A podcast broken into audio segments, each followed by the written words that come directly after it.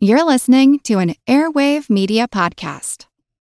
Christopher Media, let's make some noise.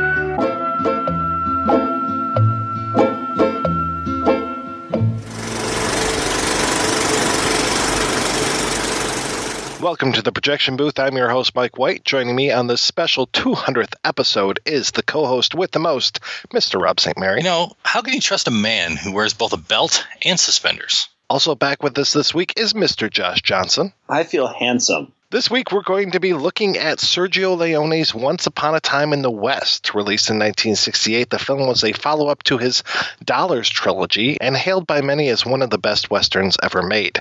The film tells the story of four main characters Harmonica, the man looking for justice in the dying West, Frank, a gunfighter whose reign is ending, Cheyenne, a bandit, and Jill, a former prostitute who has come to the West with the promise of a new life.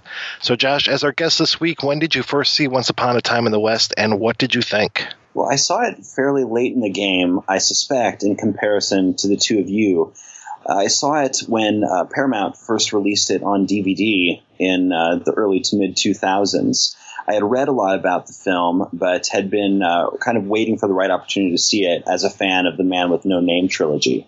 So I bought the DVD the day it was released, uh, probably watched it within a few days after that and was really blown away. I sort of thought I knew what to expect because I had seen the other Leone westerns and was really taken aback by how it managed to synthesize what I loved about those films while still pushing it in a new direction. So I instantly became a fan from the moment that I saw the film. I didn't see this until it was out on DVD, and it was probably three or four years ago. I picked up a copy at, uh, sadly, the now dearly departed Thomas Video, and I had been a big fan of the Dollars trilogy, and have to say that everything outside of the Dollars trilogy seems to kind of not get as much attention in the popular imagination, and I think a lot of that is rested on the shoulders of Mr. Clint Eastwood.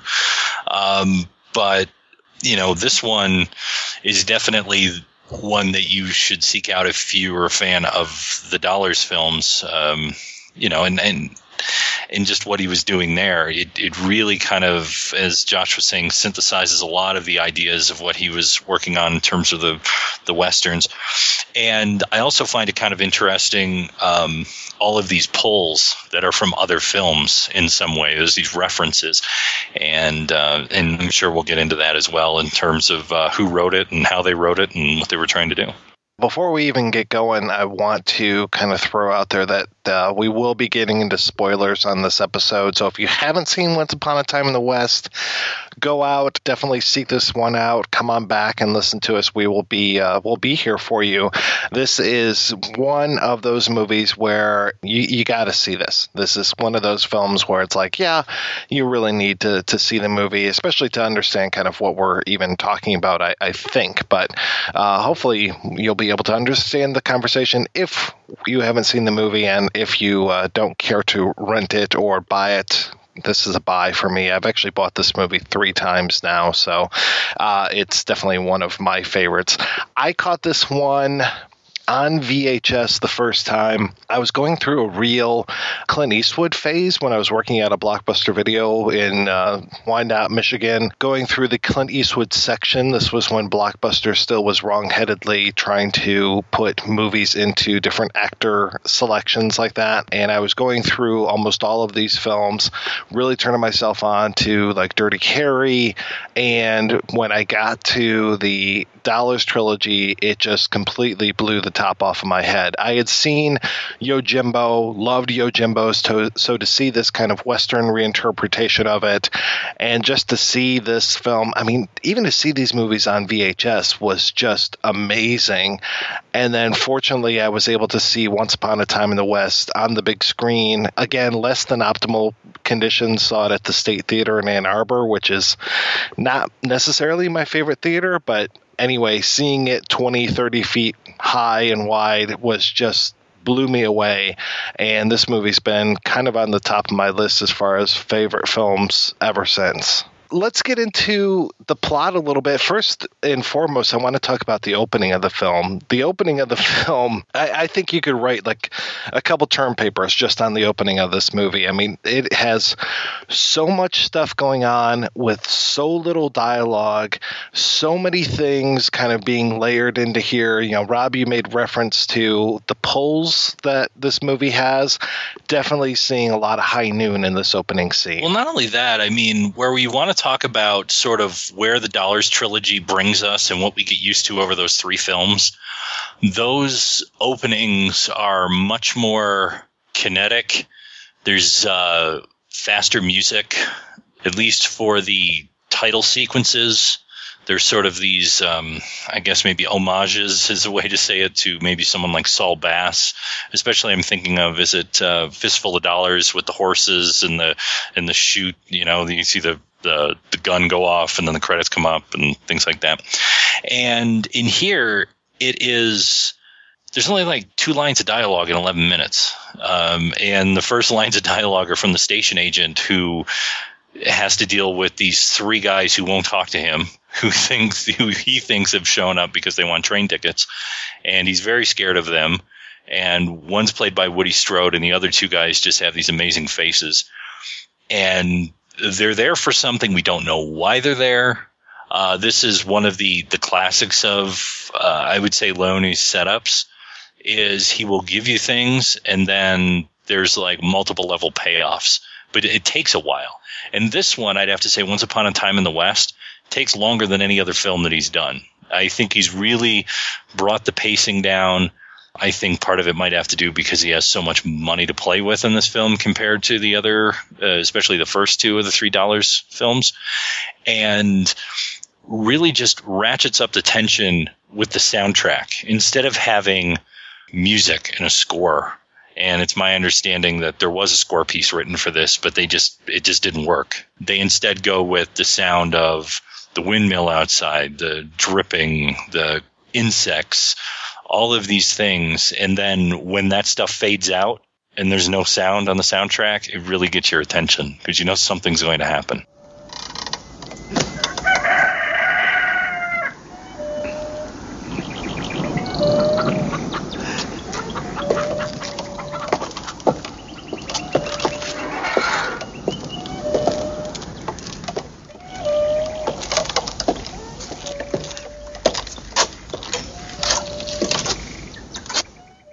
Right about those openings. I mean, the the Dollars trilogy, most of them. I'm, I mean, I just rewatched Good, the Bad, and the Ugly, and that begins with that Morricone score and that famous, you know, the the the the score just coming up and roaring at you and just driving and having those animated credits and everything and this one, yeah, it's more of a symphony of uh, noises, and I love that. Like in the Good, the Bad, and the Ugly, during that opening scene, you have the coyote who's kind of like doing that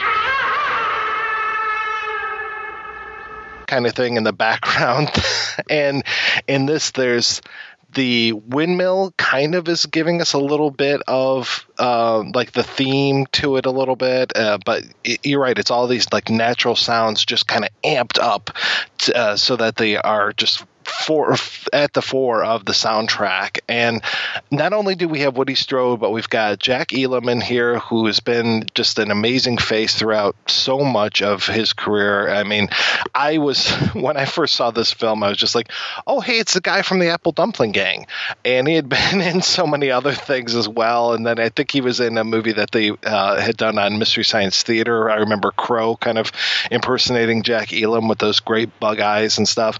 And the third third guy, Al Mulock, he's the guy whose face begins the good, the bad, and the ugly. I mean, we start off the the film proper with this beautiful you know western vista and Mulock's face comes in taking it from an extreme long shot to an almost an extreme close up and he's the third gunfighter that we have waiting at the station and just these guys waiting around I mean you talk about a leisurely pace. This film definitely has it, but it just adds to the tension, man. Just the by the time that train finally shows up, it's just like, oh my god, what is going to happen? So with the sequence, you have not only this departure in some way stylistically from the Dollars trilogy, but when these three men are dispatched, it actually sort of feels as though this is Leone sort of killing the westerns he's known for and saying overtly this is going to be something different. And uh, I remember after seeing the film, reading that uh, his original intention was to cast those three gunfighters as his three leads from the good, the bad, and the ugly, and make it even more overt than it is. And I like this way that he's uh, right up front, not only establishing something new, but calling your attention to the fact that it's something new, so that even if uh, you were, you know, excited to see an Leone film, you weren't going to be uh, taken aback when it shifts gears. It really, uh, from the first moments, is telling you we're going to go some interesting new places with this. Yeah, and to me, by casting those three guys, I mean Mulock to me is is kind of the the three guys from the good, the bad, and the ugly all rolled into one. You know, he's that face from that previous film, so it's like okay, goodbye to my past. Having Woody Strode in there, it's like goodbye to John Ford and Elam. Same thing. He's been in a lot of Ford westerns, a lot of other westerns. It's like adios to you as well. And here we've got and I love this opening because the train comes in the doors open up. These guys are all ready with their guns and everything. Nothing's happening. They're, the train starts to move out. They turn around and they're walking away. And what sounds like the whistle of the train ends up being this harmonica. And that ends up being our main character, is this character who has no name, a literal man with no name in this case, because the man with no name in the other films usually ended up with a name, whether it was a nickname like Blondie or he was called Joe, I think, in the first movie but this guy has no name and he just becomes known by, as harmonica by that instrument that he plays. And him just standing there with that harmonica, just doing those couple notes back and forth, so, like I said, that plaintive wail of the, of the train as it goes away, just uh, announcing himself again to the movie, to the world, is just such a wonderful, wonderful sight. And I love his dialogue in here where they have this exchange back and forth between them about how many horses they need. Did you bring a horse for me?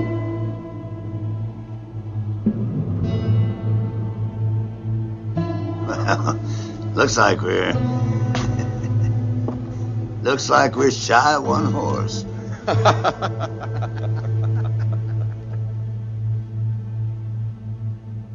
you brought two too many this is one of the things that I never really realized until I was looking at this film again recently was that the guy who wrote the American dialogue was Mickey Knox, who I know now has to have given his name to Mickey Knox of Mickey and Mallory fame from the Natural Born Killers movie. Never really made that connection before. But I know that Tarantino is a huge fan of this movie as well. Well, I mean, when you look at Leone's films and you look at Tarantino's setups and things like that, you can tell that he was definitely influenced by not only this film, but I would say the Dollars trilogy in general. Yeah, and definitely uh, Morricone scores, but we'll definitely be getting into that a little bit more as we go along. One of the things that I love about this opening is that brief exchange of dialogue and just how again how tense it is and everything and then that we've got the the showdown right there at the train station and harmonica takes a bullet. So i've always been curious if harmonica maybe if he's even still alive when this movie's going on if this is he's like this avenging force to me as he's going through this movie because he's just there for frank. He shows up at this uh, train platform and he thinks that these guys, you know, he thinks that Elam might be Frank. No, okay, well, did you know? Did you did Frank send you kind of thing. You know, I, am here to see Frank, and we find out later on in the film who Frank is, how this uh, uh, meeting came to be, and everything. But yeah, he gets shot in this opening, shot in the shoulder, I guess, so not a mortal wound, but it's always like, I wonder if he's kind of like um, Lee Marvin in Point Blank, where he's kind of more of like an avenging force than he is even a person, because really the, a lot of the people in this film kind of transcend just the roles that they're playing, and they seem to be kind of like walking.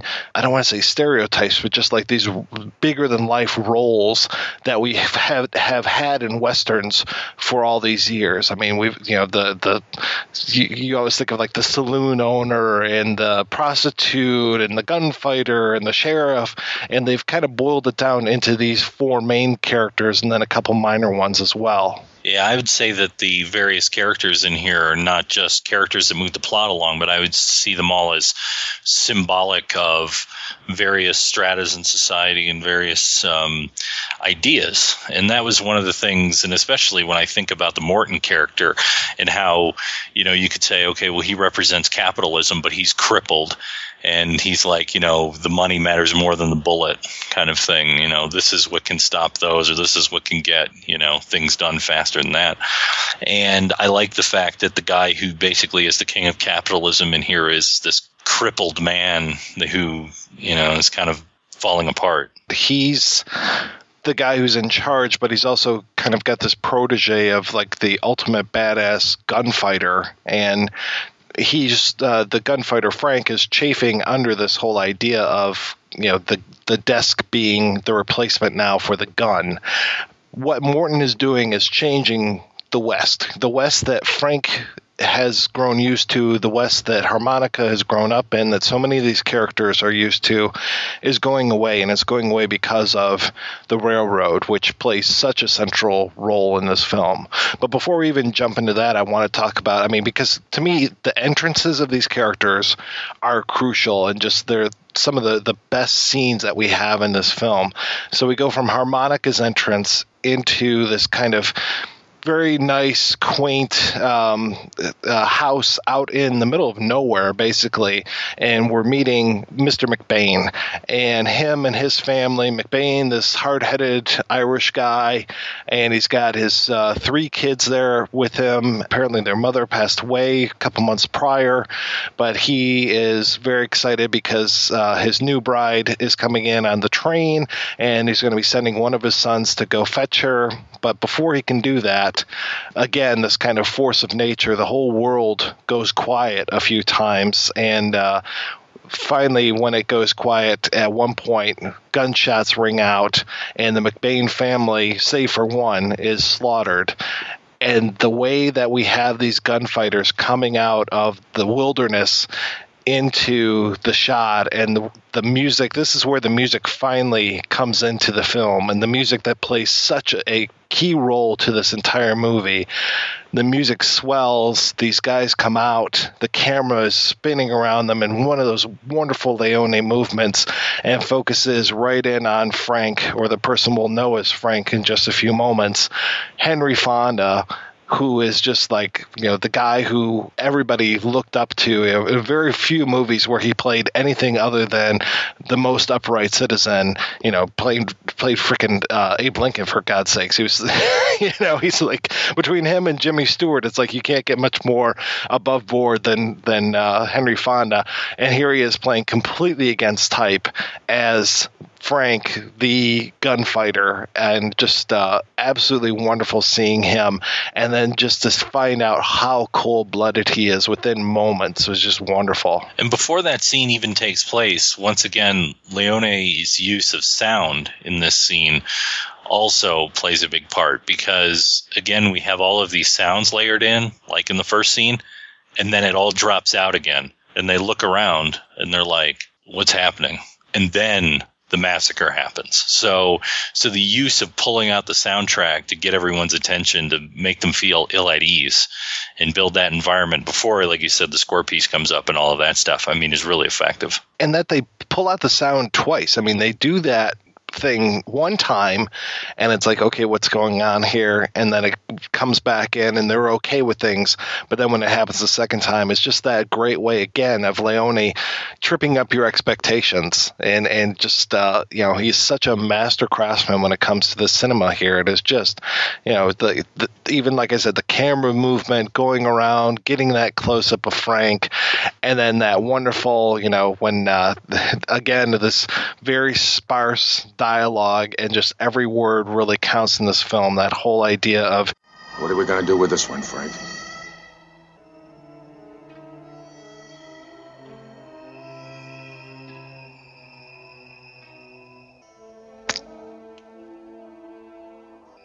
Now that you've called me by name, Henry fucking Fonda shooting this little kid is just amazing and cutting to the scream of the railroad as it comes in and introduces Jill. I mean, it's one thing after another with this film. The pacing of it, at least in this opening part, is absolutely you know dead on.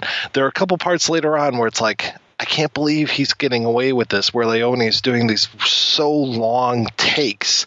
There's one part where Jill, the character who's, who's, introduced next, where she's looking at herself in a mirror, and I wanted to like you know use a stopwatch and just see how long the shot was because I was like, this is going on forever. I mean, it's important to the film and everything, but I was like, I, I, can see where this would drive people crazy if they were like expecting this rip roaring western, and it slows down a lot and and quite a few places.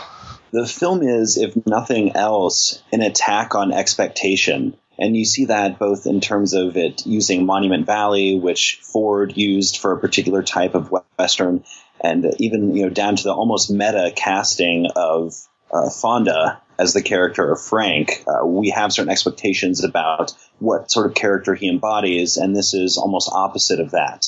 And that even uh, expresses itself formally in the film in terms of cinematography and the elaborate sound design that you guys have been talking about. One of the things that is really interesting about the film is because the dialogue is so sparse that you largely get to form impressions about the characters and about the environment through things like cinematography and sound because the characters are never going to express certain essential things to you directly. If this movie was made today, it would be 90 minutes. It like it's it's not that the pacing is slow to watch. It's not that, you know, you watch it and go, oh my God, this is interminable because I've talked about this before where I can watch, you know, four hour film and it feels like 90 minutes. And I've watched a 90 hour, I've watched a 90 minute film and it feels like four hours.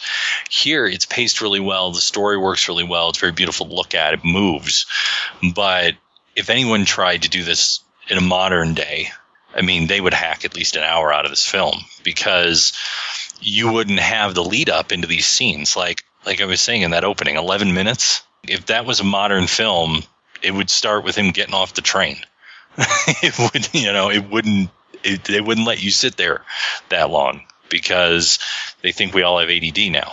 If this was a modern film, not only would they hack 40 minutes out, but the 40 minutes they would hack out would be all of the favorite iconographic moments that we're talking about so fondly right now. So we get to the introduction of Jill McBain, Claudia Cardinale, who God, talk about faces. I mean, I could just look at this one woman all day long. She is just absolutely gorgeous, and those brown eyes just uh, absolutely captivating.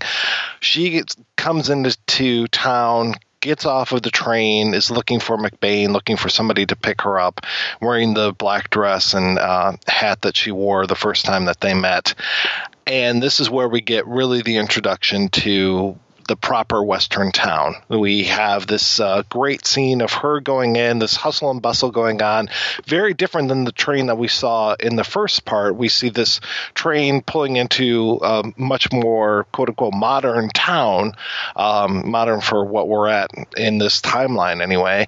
Um, all of these people getting on and off the train, her getting off, kind of looking for the somebody to pick her up. She goes into the rail station, and the beautiful shot that the uh, crane shot going up past the window and showing us this western town that was basically built for the film. I mean, one of the most amazing sets that I've ever seen. Just this whole idea of this western town built out in probably um, out in the wilds of Spain, knowing uh, the way that the Italians shot this stuff, and her getting onto this uh, wagon and going out, and then cutting to that Monument Valley stuff that that you were talking about, Josh, going into um, this. Uh, watering hole kind of thing and i love the stage driver how mad he is about the railroad and that he's kind of signaling, you know, his feelings about this, that everything is too fast paced now. He doesn't like this kind of stuff. He's basically like trying to run some of the railroad workers off of the uh, the the path that he's driving down. And uh, I mean, we're going to see that kind of stuff, those ideas of what the rail is doing over and over again throughout this film. Going into this little um, uh, middle of nowhere watering hole hole, um, and I use watering hole very loosely because there is no water. I mean, that's one of the things that Jill really brings to the film is this whole idea of water. I mean, we got the drips of water on Woody Strode. We're going to have more mentions of water, but it seems like whenever Jill McBain is around, she's talking about water or people are talking about water. So she goes in, and this is apparently one of the scenes. Talk about things that were cut. This whole scene with Lionel Stander, who we heard so much of from the Blast Silence episode this was gone and i don't get how this scene could be gone or, or, maybe if they cut it in half or what because this is where we get the introduction to cheyenne and we have the meeting of cheyenne jill and harmonica all in one place and we have this wonderful exchange of cheyenne and harmonica and the way that the um, you know they're kind of these two gunfighters squaring off and kind of having like this little you know pissing contest going on here cheyenne who uh, is played by Jason Robards coming in, and I love his entrance. Talk about sound design. I mean, the, his entrance is all done by sound. We don't see anything at all. We hear this gunfight going on outside of this watering hole. Just massive chaos happening and everything. And then he finally comes in, and that's his introduction. And again, when he comes in, the music is what introduces him as well. And he's got his theme that plays against all of these other themes. I love this whole leitmotif of, of each character having their own soundtrack. And when he comes in and you get that great Leone close up of his eyes as he's looking around, seeing who's going to, you know, step up, if anybody. Unfortunately, nobody does. But yeah, then he comes in and we get the introduction of who this character is. And I love the revelation when he asks for the jug and starts to drink that he's wearing these cuffs. If I had to put sort of tonal qualities on the four musical introductions, I would say that Frank and harmonica are the more serious pieces. Cheyenne sort of, you know, it has this sort of um, horse trot uh, saloon piano kind of thing going on. His almost seems clownish or comedic to a certain extent. And then Claudia Cardinale's character of Jill is much more, in terms of a musical theme, um, I would say like warm and in, that way. Um, seems to be sort of the middle ground between the ultra serious and the and the playful clownish aspect that I think that um, Morricone writes in the four themes. One of the big challenges of the score for Morricone, I would venture to guess, would be taking these four disparate themes that represent the four different characters and constructing them in a way where they have their own identity but can feel as though they exist in the same universe. And I think that's what makes this one of Morricone's very best scores, even if it's not often championed as such. Because unlike all of the other scores that he did, which required you know, these incredible themes and wonderful music that he composed, the challenges inherent in uh, composing for Once Upon a Time in the West are, are very strong and very unique. Uh, for me, this immediately became probably my favorite of his Western scores because of just the level of complexity and variety of what he was forced to do. Well, let's talk about Frank and Harmonica's theme for just a brief moment here, because Frank's theme has this really rip roaring electric guitar going on, but it almost always has that harmonica with it. I mean, to me, these guys, their fates are so tied together that their musical themes are almost always tied together. Even if you're watching Frank, you're hearing that wail of the harmonica almost all the time. Yeah, in order for uh, Frank's theme to sound complete and to have all the elements it needs, you need that underlying harmonica. And that's true of the characters as well. You know, these are characters that literally don't exist without each other on some level. They've sort of made each other and created these circumstances through force of existence. I mean, yeah, you can't take Cheyenne's theme and Jill's theme and play those two together. It would just sound like a car wreck. and, and really, it's only Frank and harmonica that do go together. And it is such a nice way to have these characters be so individualized and, and just have them I don't want to say in their own movies because there are a lot of times. Um, I mean, there are there are movies that I've seen where you're just like, wow, this whole character could be cut out completely, and you know, you could think to yourself, well, you know, Cheyenne is very much doing his own thing, but I love the way that he interacts. I mean, I don't think that, and correct me if I'm wrong, guys. I don't think Cheyenne interacts with Frank directly at all during the film. I don't think so either. I think you're right about that, Mike. Cheyenne, though, he's crucial to the Jill and harmonica story, but he's not in the Frank story. And I love the way that we have, because not only do we have these guys, but then we have, I would say, probably three other um, secondary characters. That would be Mr. McBain, who um, you know died right away, and then we've got Mr. Morton, who Rob made mention of, who is kind of Frank's boss, um, as much as Frank can have a boss. He's the railroad baron, you know, one of those guys, but luckily he's not the typical railroad baron. He's got a lot more going on to him. And then you have Wobbles, who is this kind of lackey. He's the only lackey that really has a name.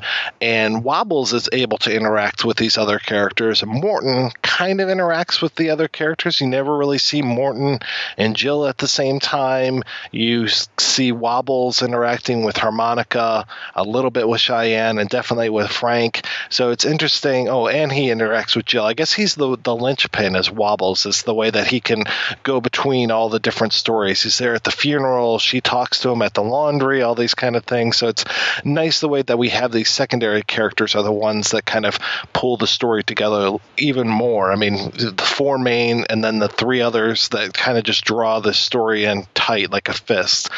And you know, to me, you can't cut out even though they try to, you can't really cut out very much of this film with it making sense because there's a lot of things that are going on in here. And one of the things that I like is this whole idea of who knows what when and you know, we have like at uh, the McBain funeral, like that happens after this scene. We have this whole thing where they find a uh, piece of cloth and they figure, oh, well, this is Cheyenne's men, and Jill has just met Cheyenne in the previous scene. So had she not met him, it wouldn't have made much sense at all. You know, the the reaction or that you know she her reaction to him if he had come later wouldn't have necessarily had the same weight and everything. So I like this whole idea of us knowing more than the characters a lot of times, and there are times where the characters know more than we do, and it's that whole balance back and forth, and that to me is what really keeps Once Upon a Time in the West interesting. Is when do we know more than the characters, and when do the characters know more than we do? Not to uh, try to talk about it in terms that are perhaps loftier than Leone intended, but I think there's a kind of Shakespearean quality to Once Upon a Time in the West, in that there are characters that inhabit different social spheres and there are these sort of connecting characters that go between them, and characters that never directly interact with one another can still have a profound impact on the fates of these other people that they don't directly touch. And one of the things that's most interesting about Once Upon a Time in the West, like you mentioned, is that there are certain characters that are ahead of certain other characters. And at moments, the audience is ahead of everybody because it forces you to always be examining sort of where you're at in the piece and where the characters are at. It becomes more immersive because you are oftentimes uh, in the same scenario uh, as the characters. And then other times, uh, the awareness that you have creates the tension that propels the scene forward as you're sort of waiting for them to catch up. And the ability to shift back and forth between those two things seems like something that has been a part of the best literature for hundreds of years where this movie gets its weight from is not only Leone and Donati, who are listed as the uh, screenwriters of the film, but then the guys who helped Leone come up with the story, and that was Bernardo Bertolucci and Dario Argento. And we've talked about Argento on this program before, but we've talked about him as a director. We haven't necessarily talked about him as a writer and what he was before he kind of became known as, you know, the Italian Hitchcock. Well, I mean, both Bertolucci and Argento at this time were film reviewers. So, in a way, when I look at this film and how the script comes together and all of the things that are in there, it kind of reminds me of what the guys in the French New Wave 10 years earlier were doing, in that they were all film reviewers, Godard and Truffaut and all of them, and Chabrol, and they took all of these influences that they had from American film and then created their own because they'd watched so many of them and written so much about them and dissected them. And that's why I think Once Upon a Time in the West is interesting because you can tell that these guys watch a lot of westerns and then recontextualized it and made something that I think sits on the shelf with the best American westerns. And when you look at their later works, it's interesting to note that while they may have both began as critics evaluating other films, once they began directing their own films, you know, Dario Argento was bringing sort of uh, artistic inclinations to genre fare, whereas Bertolucci uh, really was more reaching for the brass ring of trying to make these more elevated kind of art films. And I actually think you can see those two sensibilities at work in Once Upon a Time in the West, where there are these uh, really, really innovative approaches to genre, but also attempts to take genre and elevate it into something more grandiose or operatic.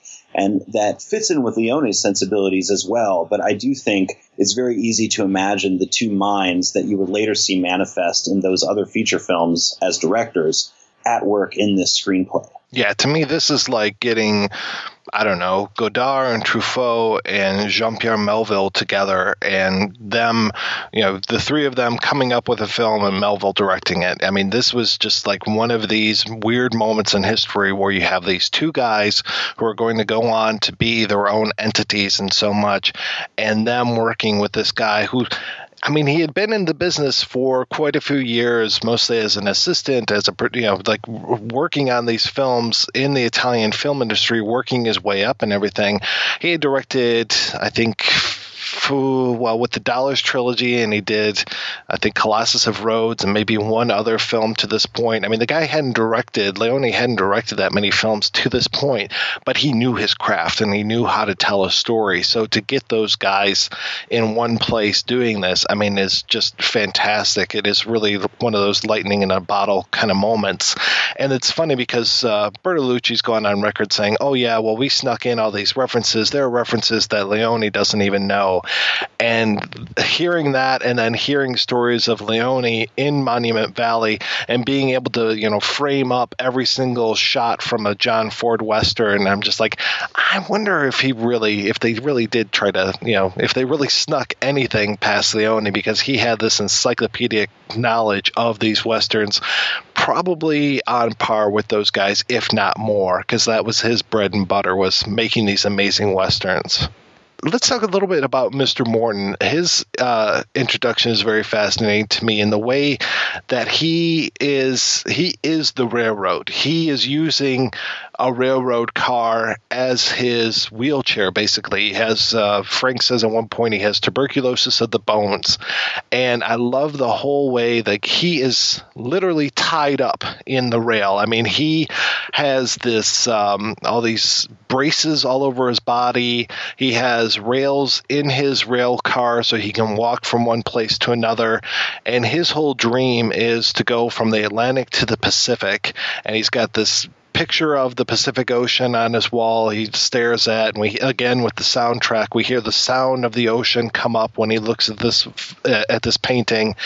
And just the way that he literally embodies this this progress from one point to another and trying to make his way across the the country via the rail and having the tracks laid out for him and doing whatever it takes to get to his goal of the Pacific Ocean. And I love that line from uh, Cheyenne where he talks about you know how easy it is to to uh, track because he's got two shiny rails behind him like a snail. You know, it's just such a great image, and just the the way that he is kind of training Frank and using Frank, and if Frank is using him, and the interplay between these characters. I mean, uh, Mr. Morton and Frank could be a movie unto themselves if they wanted to spin this off into something else, because just the the dynamic between these two characters, you know, Mr. Morton kind of being the, the new West and Frank being the old West. It just I, I love the interplay between these two characters, and just the design in the train and his sort of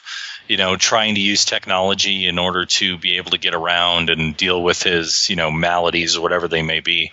And I know this is probably kind of a stretch, but it has this real kind of like weird, kind of steampunk esque thing going on where like I'm sure the kids who dress up for, you know, comics conventions or steampunk conventions could watch this movie and go, "Wow, he's got some really cool stuff in that train."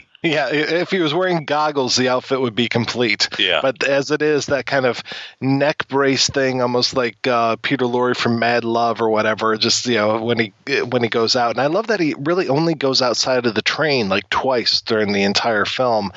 Uh, apparently, the one time when he's having this kind of uh, conference with Frank later on, that scene ended up on the cutting room floor in one of the versions. So um, if you're going to go by that, he would really have only gone out of the train train one time, uh, but he just feels so he looks uncomfortable being outside of the uh, the the train, and I like that uh, they even say at one point that he looks like a turtle outside of his shell. You know, just when he's outside of that that modified rail car. I think you're actually onto something with the importance of uh, the design, almost in a steampunk way. I mean, what is essential about this character is that power for him represents the ability to use technology to triumph over the limitations that nature has imposed upon him. If you have a broken or crippled body, you can transcend that by building a better one in a way. You know, the rail seems to represent for him the body that he no longer is capable of having. You know, it's difficult for him to move, but he can design something to move for him. And so I do think that uh, it's representative somewhat of uh, the corruption of capitalism. But I think also he's just a fascinating human character in that he's strongly motivated by this uh, desire to overcompensate for the limitations that have been imposed on him. I talked a little bit about the mysteries of the film, and I would say that there really are two main mysteries going on, and there's things uh, to the side. I mean, in a how long is this movie? Two and a half hour long movie or more? Two forty five. There's going to be a yeah, there's going to be a lot of subplots going on in this, but to me, the two biggies are Jill coming out to this place called Sweetwater, which is out in the middle of nowhere, and she is trying to figure out why the guy that she married, Mr. McBain, why he um, was promising her the world because coming out to this shithole, I mean, it's a beautiful house. It's overly large for the place that it's at what was going on why was the you know what was his motivation? And when she's there searching around in the house and it comes across that little railway station thing and that's one of the mysteries is that finally as we go along throughout this film we're going to find out what his plan was, and his plan was that the rail was going to be coming right through, right past Sweetwater, and that it was the only place to have water um, within however many miles. And with the the steam trains at the time, water was absolutely crucial. Water is crucial to people. Water is crucial to the plot as well. But so that's one of the big mysteries. Is you know she's looking throughout the house. She's looking for money. She's looking for what what was his plan? Why you know what what did he have in store? And then at one point the uh, all these supplies arrive. I don't even think she's around at that point. That's when Frank has kidnapped her. I mean we do get a lot of you know the the typical Western tropes. You know the the uh, the kidnapping of the uh, the heroine and all the, the rescue of her and all these kind of things. But they're just played in such a different way that they don't feel like oh this is every other Western that I've ever seen. It takes so many things and just flips them on their head, or in this case, kind of on their side. I mean, talk about playing with uh, with notions and everything. The you would never get a love scene between the bad guy and the heroine in any other western that I can possibly think of. A rape maybe, but not a love scene. And they not only do we have that, but then the way that that scene starts off, where it's on its uh, where it looks like it's horizontal and it ends up being vertical or it might be opposite. I, I, sometimes I get those words mixed up, but just the way that they kind of uh, subvert our expectations with that too, that they're not standing up, they're laying down on this bed and their whole interchange and everything. And basically, he's telling her the whole time, like, "Oh, it's going to be such a shame when I kill you," you know. so, so there's that mystery and then the other mystery to uh, everybody involved is why is Harmonica trying to meet Frank? And it's a mystery not only to everybody watching, but it's a mystery to Frank too. And this whole thing, he interacts with Harmonica a few times, and every time he does, he keeps asking him, "Who are you?" And Harmonica will give different names of different men Frank has killed in the past. And it's just this whole idea of him coming back to haunt Frank. You know, Frank might think that he's going to, you know, inherit this desk of Mr. Morton's if Mr. Morton passes away or if Frank ends up killing him, but he's never going to be able to escape his past. And there's that whole idea of why is Harmonica pursuing Frank, and um, the way that that is kind of dealt out in little pieces throughout the the film is uh, terrific as well. And um, you know, one of the first times I had seen that kind of stuff done. I mean, they do it a little bit in um, for a few dollars more. That whole idea of like these blurry flashbacks, and you know, in, in for a few dollars more, the sound is really distorted, and it kind of plays with the uh, the sound from the uh, the watch and everything in that film. But um, the way that they um, reveal what's going on with this character, and I think that doesn't even happen until the first flashback, which is only just really brief. I don't even think that happens until like what an hour into the film when Harmonica and Frank finally meet. I mean, it's just th- this movie really does take its time to get us places, but then it's so satisfying when things actually do happen it's just like oh wow you know now now i know something is going to go down you know and it, it it never fails to satisfy what comes to mind actually is the relationship between harmonica and frank. You touched upon it being similar to uh, for a few dollars more and that's definitely what i had in mind when i watched this as well that it seemed to be harkening back to those moments where uh, the timepiece would be opened and that music would come on and we would get a little bit of a piece of the past. But uh, in this film it really drags it out in a very different way where on some level, I feel you probably know sort of what is going on between Harmonica and Frank. I mean, certainly you feel as though Harmonica must have been wronged in some way and is seeking revenge. So the details of it don't matter so much as uh, being lost in the mystery of not knowing those details. And I think that's something that is unique to this film in comparison to the other Leone westerns, where even though the plot is more complex than it has been in the previous films, the plot is less what is propelling things, and it's really more the actually being lost in it and the atmosphere and the experience of moving through the story. I think this is the first time uh, in which style almost becomes substance for him. Other than the opening scenes that I talked about, which are, you could call those action scenes. I mean, you don't necessarily get that many action scenes in this film. You don't get that many gunfights. I mean, there's the scene on the train with Cheyenne as he's rescuing Harmonica once Harmonica is caught by Frank. There's those openings I talked about. There's later on when um, Frank is in town. Uh, we have that piece, and then we have the end. And otherwise, we're not getting a whole lot of like rip roaring gunfights. You know, there's not a lot of whooping and uh, you know riding out on your horse. I mean, there's a couple little pieces here, but it's great. You know, to, once again hitting that sound thing that they even announce that gunfights are coming up or that there's going to be some gun action when harmonica talks about you hear a strange sound drop to the ground a sound like what like that. And we get that scene echoed later on when uh, Jill says, you know, I think I'm about to hear that strange sound again. You know, and it's just nice that the soundtrack is, can be quiet enough where that cocking of a rifle can announce itself so loudly. I mean, this film, I think, and maybe this is sort of characteristic of all of his work, and I can see it in other people's work as well, is he's more interested in what leads up to the violence than usually the violence itself. It's sort of these standoffs, and like we'll probably get to in a bit. That last standoff, I mean, it just goes, it's interminable for most modern audiences because there's all of this stuff that goes on as the two guys are staring at each other, waiting to shoot each other down. Almost as bad as, and I use bad in a in a very different way here, as the um, the good, the bad, and the ugly, where you have those close ups of the eyes and going around and around to Van Cleef and Wallach and and Eastwood, and just that tension being built up and built up, and the music just soaring and soaring, and in the the end of Once Upon a Time in the West, you get those that uh, dual push in on uh, Bronson's eyes and all the stuff that's going on with that, which just helps ratchet up that tension. And you have that music on top of it, the music that has been haunting us through the entire film.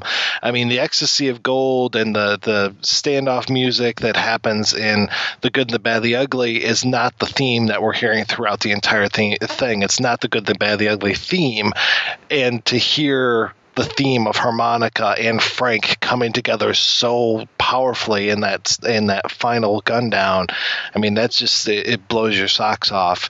And again, kind of going back to that mystery, we have that great scene Morton when he's playing poker with Frank's men and Morton is just such a outsider to this world of these rough and tumble gunfighter guys and he comes in and he introduces a new game to them which is not the typical cards. It's this whole other thing where he is dealing out money and basically you know showing that his game is a lot better than the games they're used to uh, playing, and he ends up giving all these guys who work for Frank all of this money, and basically says, you know, the rules of this game are easy. You Just don't lose your head, and or you have to use your head, and sends them out to kill their own boss, sends them out to kill Frank, and we have that wonderful scene in town of Frank squaring off against his own men while Harmonica watches from the side and basically narrates the whole thing and helps Frank out of this situation.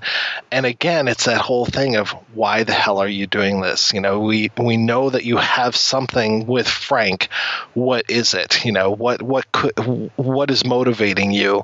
And that great line of Jill's about you know you know you could have killed him. You you know this was your chance, and he's like, I didn't let them kill him, and that's something different, you know. And I, I just love that whole exchange, and it's like, okay, something is still building and growing as this movie's moving along. And another thing for me that builds and grows in terms of you see the Frank and harmonica character come together, you see the Cheyenne and Jill character come together, and it's almost sort of this um, let's play house aspect between the Robards character and the Claudia Cardinale character, and it really builds very nicely. And you get the feeling that maybe he's done wandering and maybe he could settle down. And there's certain sort of aspects of tenderness and things like that. And maybe this is, you know, this is allowing her to kind of show what she would have been like as as the wife, as I guess the, the, the new mother to these children at this place, and really that sort of interplay between them is very interesting as well. Yeah, I love that whole thing where he's talking about Jill making coffee and that she makes coffee the way that his mother did. Again with the water thing, and then and then uh, Jill when she first meets him, thinking that he's the murderer of her husband, or and uh, that she's like, "Oh, go ahead, bring in your men. You, you know, nobody's ever died from that, and all I need is boiling water, and I'll be the same as I ever was." And just how strong of a character she is, and that really, it's almost like the movie is mellowing her out versus you know her needing to be stronger. She's almost stronger than she needs to be at the beginning.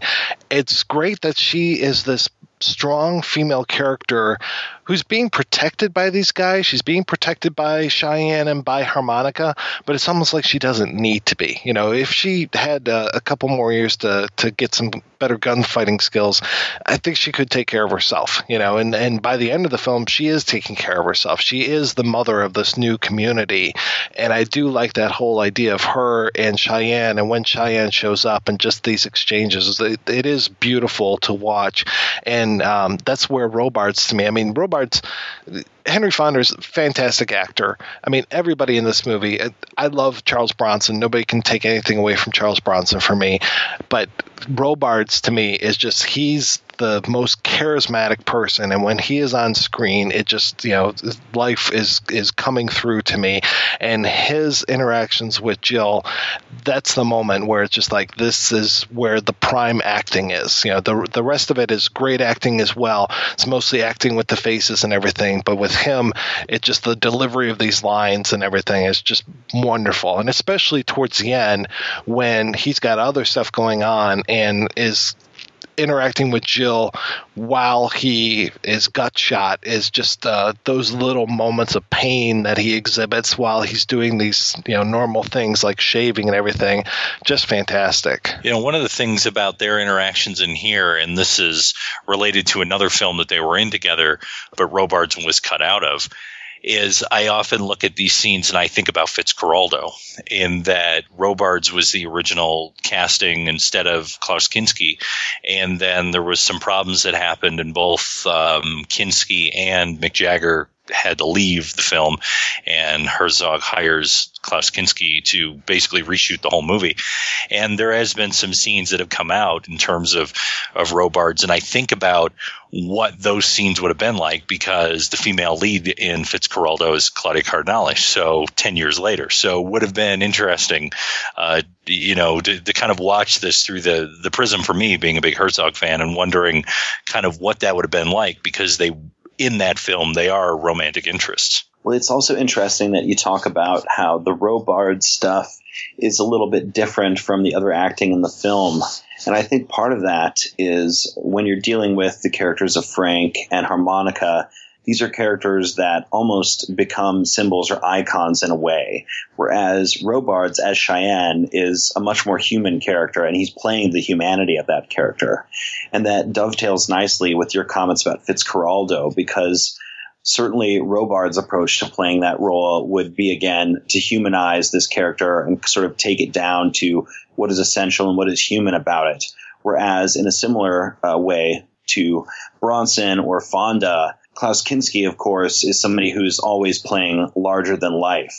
And uh, Robards, for better or worse, doesn't even seem capable of that. You know, there's so much humanity in the way that he performs that uh, he can never fully be an icon. He's always a mortal like the rest of us. Yeah, there's that line that Frank and Harmonica they have that exchange about you know men and Harmonica I think it is says you know an ancient race, and it very much feels like they are an ancient race. These two characters are these spirits of the West, and they have come out here to die, basically. And, uh, you know, we never see Harmonica after he leaves, but we have this whole idea of he cannot fit in amongst the humans, as it were, you know, and that whole thing that Robard says that he's got something inside of him, something to do with death, and it, he will not settle down with Claudia Cardinale. There is no living amongst people for this character, and basically he had one reason to exist, and that was to exact revenge upon Frank. And once that happens, he has no more reason to even be around, and he might as well just ride off into that sunset and just fade into nothingness because he is done. The West that they know is done. The railroad has come to Sweetwater, and we are moving into a whole new era. Whether Mr. Morton makes it or not, I mean, Morton doesn't get his dream. He will never see the Pacific Ocean, but that railroad is still going to move, and it is still going to make its way inexorably to the west, and that's it. Once it hits that water again, the West is over. The West, as we know, with the capital W, is over. Let's go ahead and, and do the big spoiler. The uh, reason why Harmonica wanted to find Frank is that Harmonica was one of uh, Frank's victims, or at least his brother was one of Frank's victims. And I love that whole idea. You know, I talked about the the names that he's giving to him, and when Frank is asking him, you know, what is your name, and he just says, you know, only at the point of dying. You know, that's the only time that he's going to reveal his name to Frank, and I like that we get everything through Bronson's point of view. And I talked about those push ins on Bronson's eyes during that final gunfight. And we get these flashbacks. We go back to the flashbacks that we saw before that were so out of focus. And now we realize we see them in focus. And it's Frank, a younger version of Frank, walking out of the West, out of the, the, the, the brush again, and coming up we see him with this harmonica and puts this harmonica in this little kid's mouth and then we get the whole tableau of the little kid with the harmonica in his mouth this man standing on his shoulders and then we have this whole idea of you know once harmonica once the little kid gives out his brother's going to die and uh, to me, I always seem to see like a little bit of a kick from the brother to harmonica, kicking him out of the way. Like, you know, he shouldn't be responsible for this. But just that, you know, he lived with that and with that harmonica for the rest of his life, looking for Frank. Just absolutely terrific. Yeah, in a way, it's almost as though these early scenes have set into motion uh, a, a circle that will be completed, which is the climax of the film uh, the whole thing kind of proceeds with this sort of uh, effortless, uh, sealed fate quality, as though you know everything that's playing out is sort of inevitable, and the characters have free will to some degree, but they're trapped in this particular cycle that can't be escaped. And in that moment, we sort of understand the birth of that cycle that has been playing out. Yeah, and I love talking about the acting and everything. The the moment when harmonica takes the harmonica that Frank gave him all those years ago and puts it into Frank's mouth during those last moments of Frank's life, and you get that recognition on Henry Fonda's face. Just subtle, but it's there, and you realize that he has seen everything that we just saw basically. He remembers this kid from all those years ago and that that finally caught up with him. That circle is now complete. Uh, and uh, talk about just wonderful acting. I mean that is such a, a subtle thing but he pulls it off perfectly. We are going to take a break and play an interview with the man who literally wrote the book on Sergio Leone, Sir Christopher Frayling, after these brief but important messages. Tired of the same old stuff Hollywood puts out week after week? You know, all those less than appealing remakes? Those films with over the top CG and no storyline? Well, we don't have to take it anymore thanks to the 2015 B Movie Celebration. Polyscope Media presents the ninth annual B Movie Celebration. In 2015, we're going to go back in time, back to 1985 to be exact. The ninth annual B Movie Celebration will feature the following films from this time period Fright Night. Malibu Express, The Last Dragon, Invasion USA, Remo Williams' The Adventure Begins, Return of the Living Dead, Trancers, Reanimator, Morons from Space, The Stuff, Life Force, DEFCON 4, Damnation Alley, Better Off Dead, Godzilla 1985. Along with those 80s classics, we're going to showcase The Blob from 1958 and Death Race 2000 from 1975. So pack those bags, recharge that flux capacitor, and join us for the 9th annual B Movie Celebration on August 14th, 15th, and 16th, 2015 at the Brown County Playhouse in Nashville, Indiana.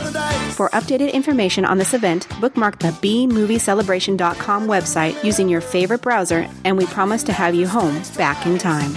Titles mentioned in this promo are subject to change without notice. The Badasses Boobs and Body Counts podcast is an official sponsor of the 9th annual B Movie Celebration.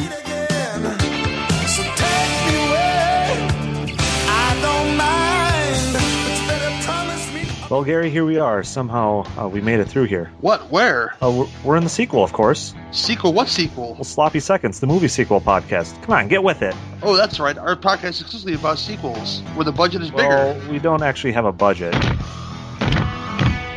away from her, you bitch! But the action's more exciting? Uh, I don't know much about action. Hey, you got a light? Sure, man. Allow me, scum. The babes are hotter? Wait, there's babes involved? How about some of this?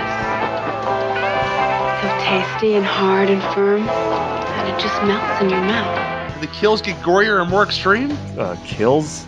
Did we talk about this?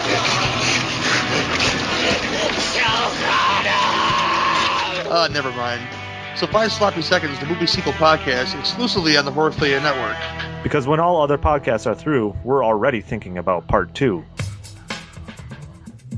Let me ask you a question. Are you getting enough? I bet you'd love more, right? Well, adamandeve.com wants to give you more with 10 free gifts. First, you'll get a sexy surprise for her. Second, a specially selected toy for him. And third, a little something we know you'll both enjoy. Plus, you'll get six full length adult movies on DVD. And number 10, free shipping on your entire order. So, what do you have to do to get your 10 free gifts? It's not hard. Just go to adamandeve.com and select any one item. It could be an adventurous new toy, sexy piece of lingerie, or anything you desire. Just enter offer code BOOTH at checkout, and you'll get all 10 free gifts. Go check out adamandeve.com today. Select one item and get 10 free gifts, including free shipping when you enter offer code BOOTH. That's B O O T H at adamandeve.com.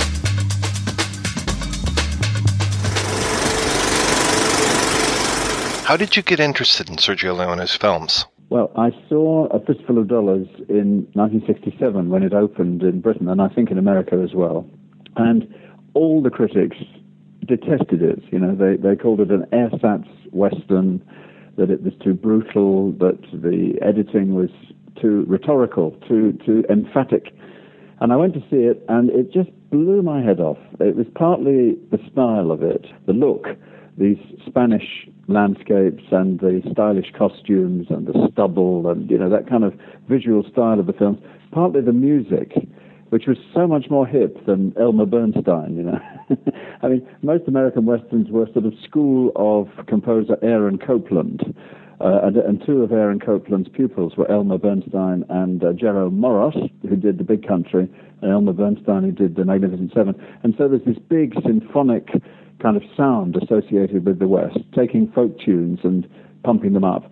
Well, this is something completely different. You know, here was a Fender Stratocaster guitar, uh, a chorus singing incomprehensible lyrics, uh, extraordinary natural sounds like whip cracks and bells and anvils and all this. And I just thought the music was so much more hip. It was, it was like a pop revolution going on within the Western.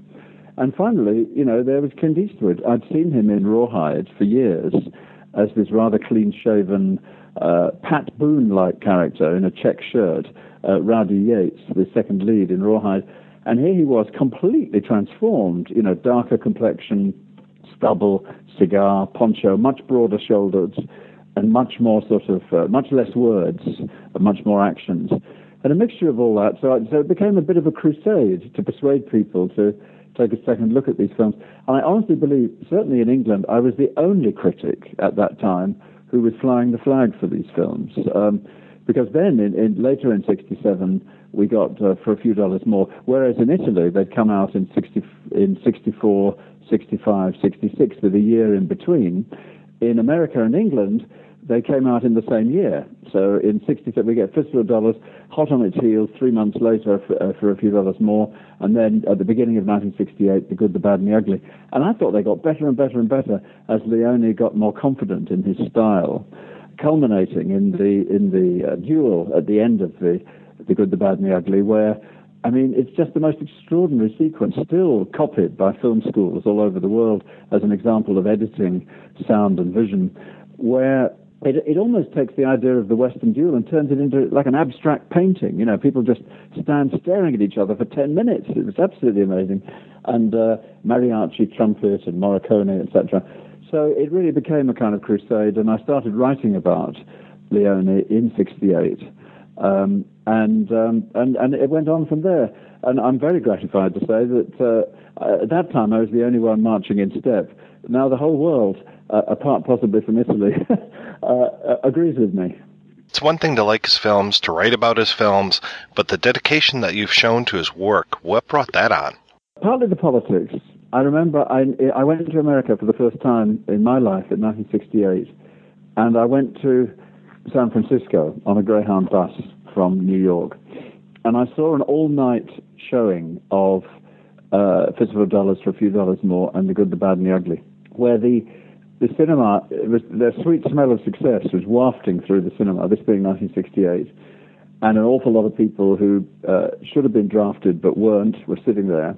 And there's a moment in um, The Good, the Bad, and the Ugly where Clint Eastwood is watching a completely senseless battle in the American Civil War where both sides are massacring each other for no reason at all. And he says, almost to camera, I've never seen so many men wasted so badly and the entire cinema erupted in cheers. And it had never occurred to me really until that moment that films that started in Italy three years before had captured an extraordinary moment, actually, in American popular. You know, it's a time of Bob Dylan, with God on Our Side, times they are changing. Joseph Heller's Catch 22 about the pointlessness of aspects of the Second World War. Um, and it's a moment where, you know, everyone's so ambivalent about the subject of war in Southeast Asia, but also looking historically, that I suddenly realized there's something politically very strong about these films. You know, that um, I read a book by Michael Herr called Dispatches. Michael Herr was the, the uh, a correspondent about uh, from Vietnam, but he also wrote the voiceover for Kubrick's Full Metal Jacket. And there's a moment in that book, uh, Michael Herr's Dispatches, where the American troops stationed in Vietnam go to an open air cinema and watch John Wayne's The Green Berets. And it is so remote from their experience of warfare that they think it's a comedy. They just roar with laughter throughout. And Michael Herr says, you know, in a way, that was the moment when the John Wayne approach to the Western died, you know, where it just no longer fitted the experience of the audience and something had to change. And of course, the Italians had moved in, and they were the new Western. So all of that went went through my mind really in 1968 in San Francisco, and uh, so that's partly why I got I got really interested. Secondly, you know, an awful lot was going on in Europe where people were taking American culture and sort of remixing it with the local. I mean, the Beatles were current, so they're taking American rhythm and blues and turning it into a Liverpool sound. I was collecting records by Django Reinhardt and uh, Stéphane Grappelli, the great jazz musicians from Paris in the 1940s, the quintet of the Hot Club of France. And they'd taken an American art form, jazz, and Europeanized it. And in fact, you know, there was the uh, uh, the guitarist's first name was Django, which was uh, the same as uh, one of the characters in the spaghetti westerns, this wandering gypsy figure, Django, played by Franco Nero. So, it, you know, it was one of those moments where it, I, I was really interested in what happens when American culture gets translated into Europe and you get this hybrid, this sort of meeting between the local culture and America, and in this case, Italian westerns. And that really did intrigue me. There was a lot of it about in the late 60s. Um, you know, basically, popular culture is American, whether it's Hollywood or pop music or fashion. But uh, what happens when it hits other countries is people swallow it and make it their own. And that's what was going on with the Italian Western. So uh, that's another reason why I got really fascinated by them and decided to spend time. Thirdly, I couldn't find anything written about Leone anywhere, even in Italy, well, particularly in Italy. So I thought I've got to write my own, you know. And um, there was a wonderful moment, actually, um, when um, in the 1990s, uh, I went to the dedication of Sergio Leone Street in Almeria in southern Spain, the location where he made most of his westerns. And um, his widow, Carla, walked over to me, put her arms around me, and said, You were the first to take my husband's work seriously, and uh, we'll always love you for that. And that was nice. It was also true. and so, you know, I just thought that this, this, this, this example of sort of Italy meets America, the Western meets European values, uh, the politics of, of, being rather cynical about John Wayne type Westerns, um, having a really hip attitude towards uh, Vietnam and all these other things. All of that came together, and I thought, well, there's much more to these films. And the more I saw them, the more I saw in them.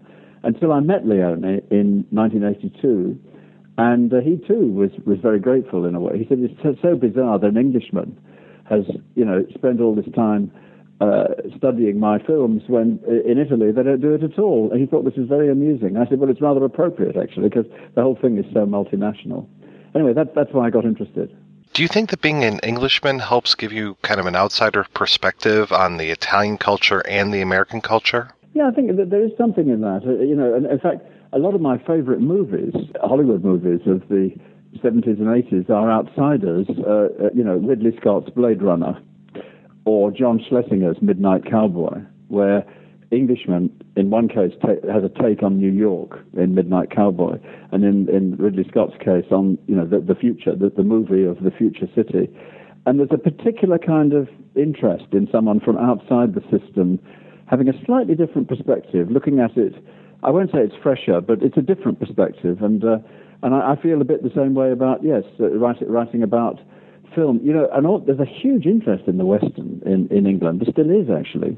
I mean, Hollywood stopped making them. Uh, I, you could argue that uh, in Italy in the 1960s, the story began when Hollywood stopped making westerns in any quantity, so the Italians grow their own. You know, they love the western, they want more of them.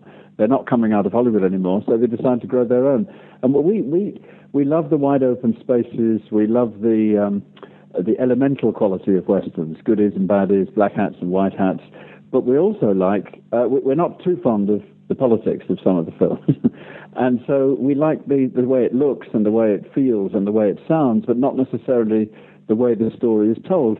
So, um, you know, I, I, think you get that in critical writing as well as in, in writings about Leone. And um, uh, yeah, the outsider view I think is quite important. I mean, some of, bizarrely, some of the best books about the Western movie are written in England. Don't ask me why, but uh, but they are. One thing that I appreciate about the Italian westerns is that there doesn't seem to be white hats and black hats. Everyone seems to be wearing a shade of gray. No, they're all wearing grey hats, definitely. And you know, and, and the great the great uh, gag in the good, the bad, and the ugly is that they're all complete shits. You know, that the good uh, is horrible to Eli Wallach, Tuco. And, uh, you know, and, and when you see the subtitle on the screen, the good, it's usually at a moment where he's doing something particularly unpleasant. The bad is really bad. I mean, he, he not only does he shoot people, he smacks women, he's horrible to everybody, and he's, he's sort of particularly bad. And the ugly is the most attractive character in the movie. You, you know, Eli Wallach is a fantastically attractive so he swears mightily, he eats messily, he rushes around. He's this outrageous Mexican accent, but he's incredibly attractive as a figure. And in fact, uh, when they were making the film, he, uh, Eli Wallach got on so well with Leone, they kept incre- adding to the part, adding little touches, little bits of business and lines of dialogue. He completely dominates the movie, I think, uh, Eli Wallach. And so he's not ugly at all. So, uh, yeah, I think one thing the Italians did, remember, this, you know, that, that they when they started making westerns, it was the early 60s when you still had white hats and black hats in the States. And, uh, and they decided that it isn't, life isn't as simple as that, and you know, good people do bad things, and bad people do good things. Uh, wouldn't it be interesting to explore that within a Western context. And in a way, that's what The Good, the Bad, and the Ugly is about. You're traveling around the United States in 1968, the same year that Once Upon a Time in the West comes out. What was your first experience with the film? The Three Dollars films got bad reviews and were very successful. Once Upon a Time in the West got bad reviews and wasn't successful. It sort of drifted into British cinemas in the cut version, you know, with 20 minutes missing from it.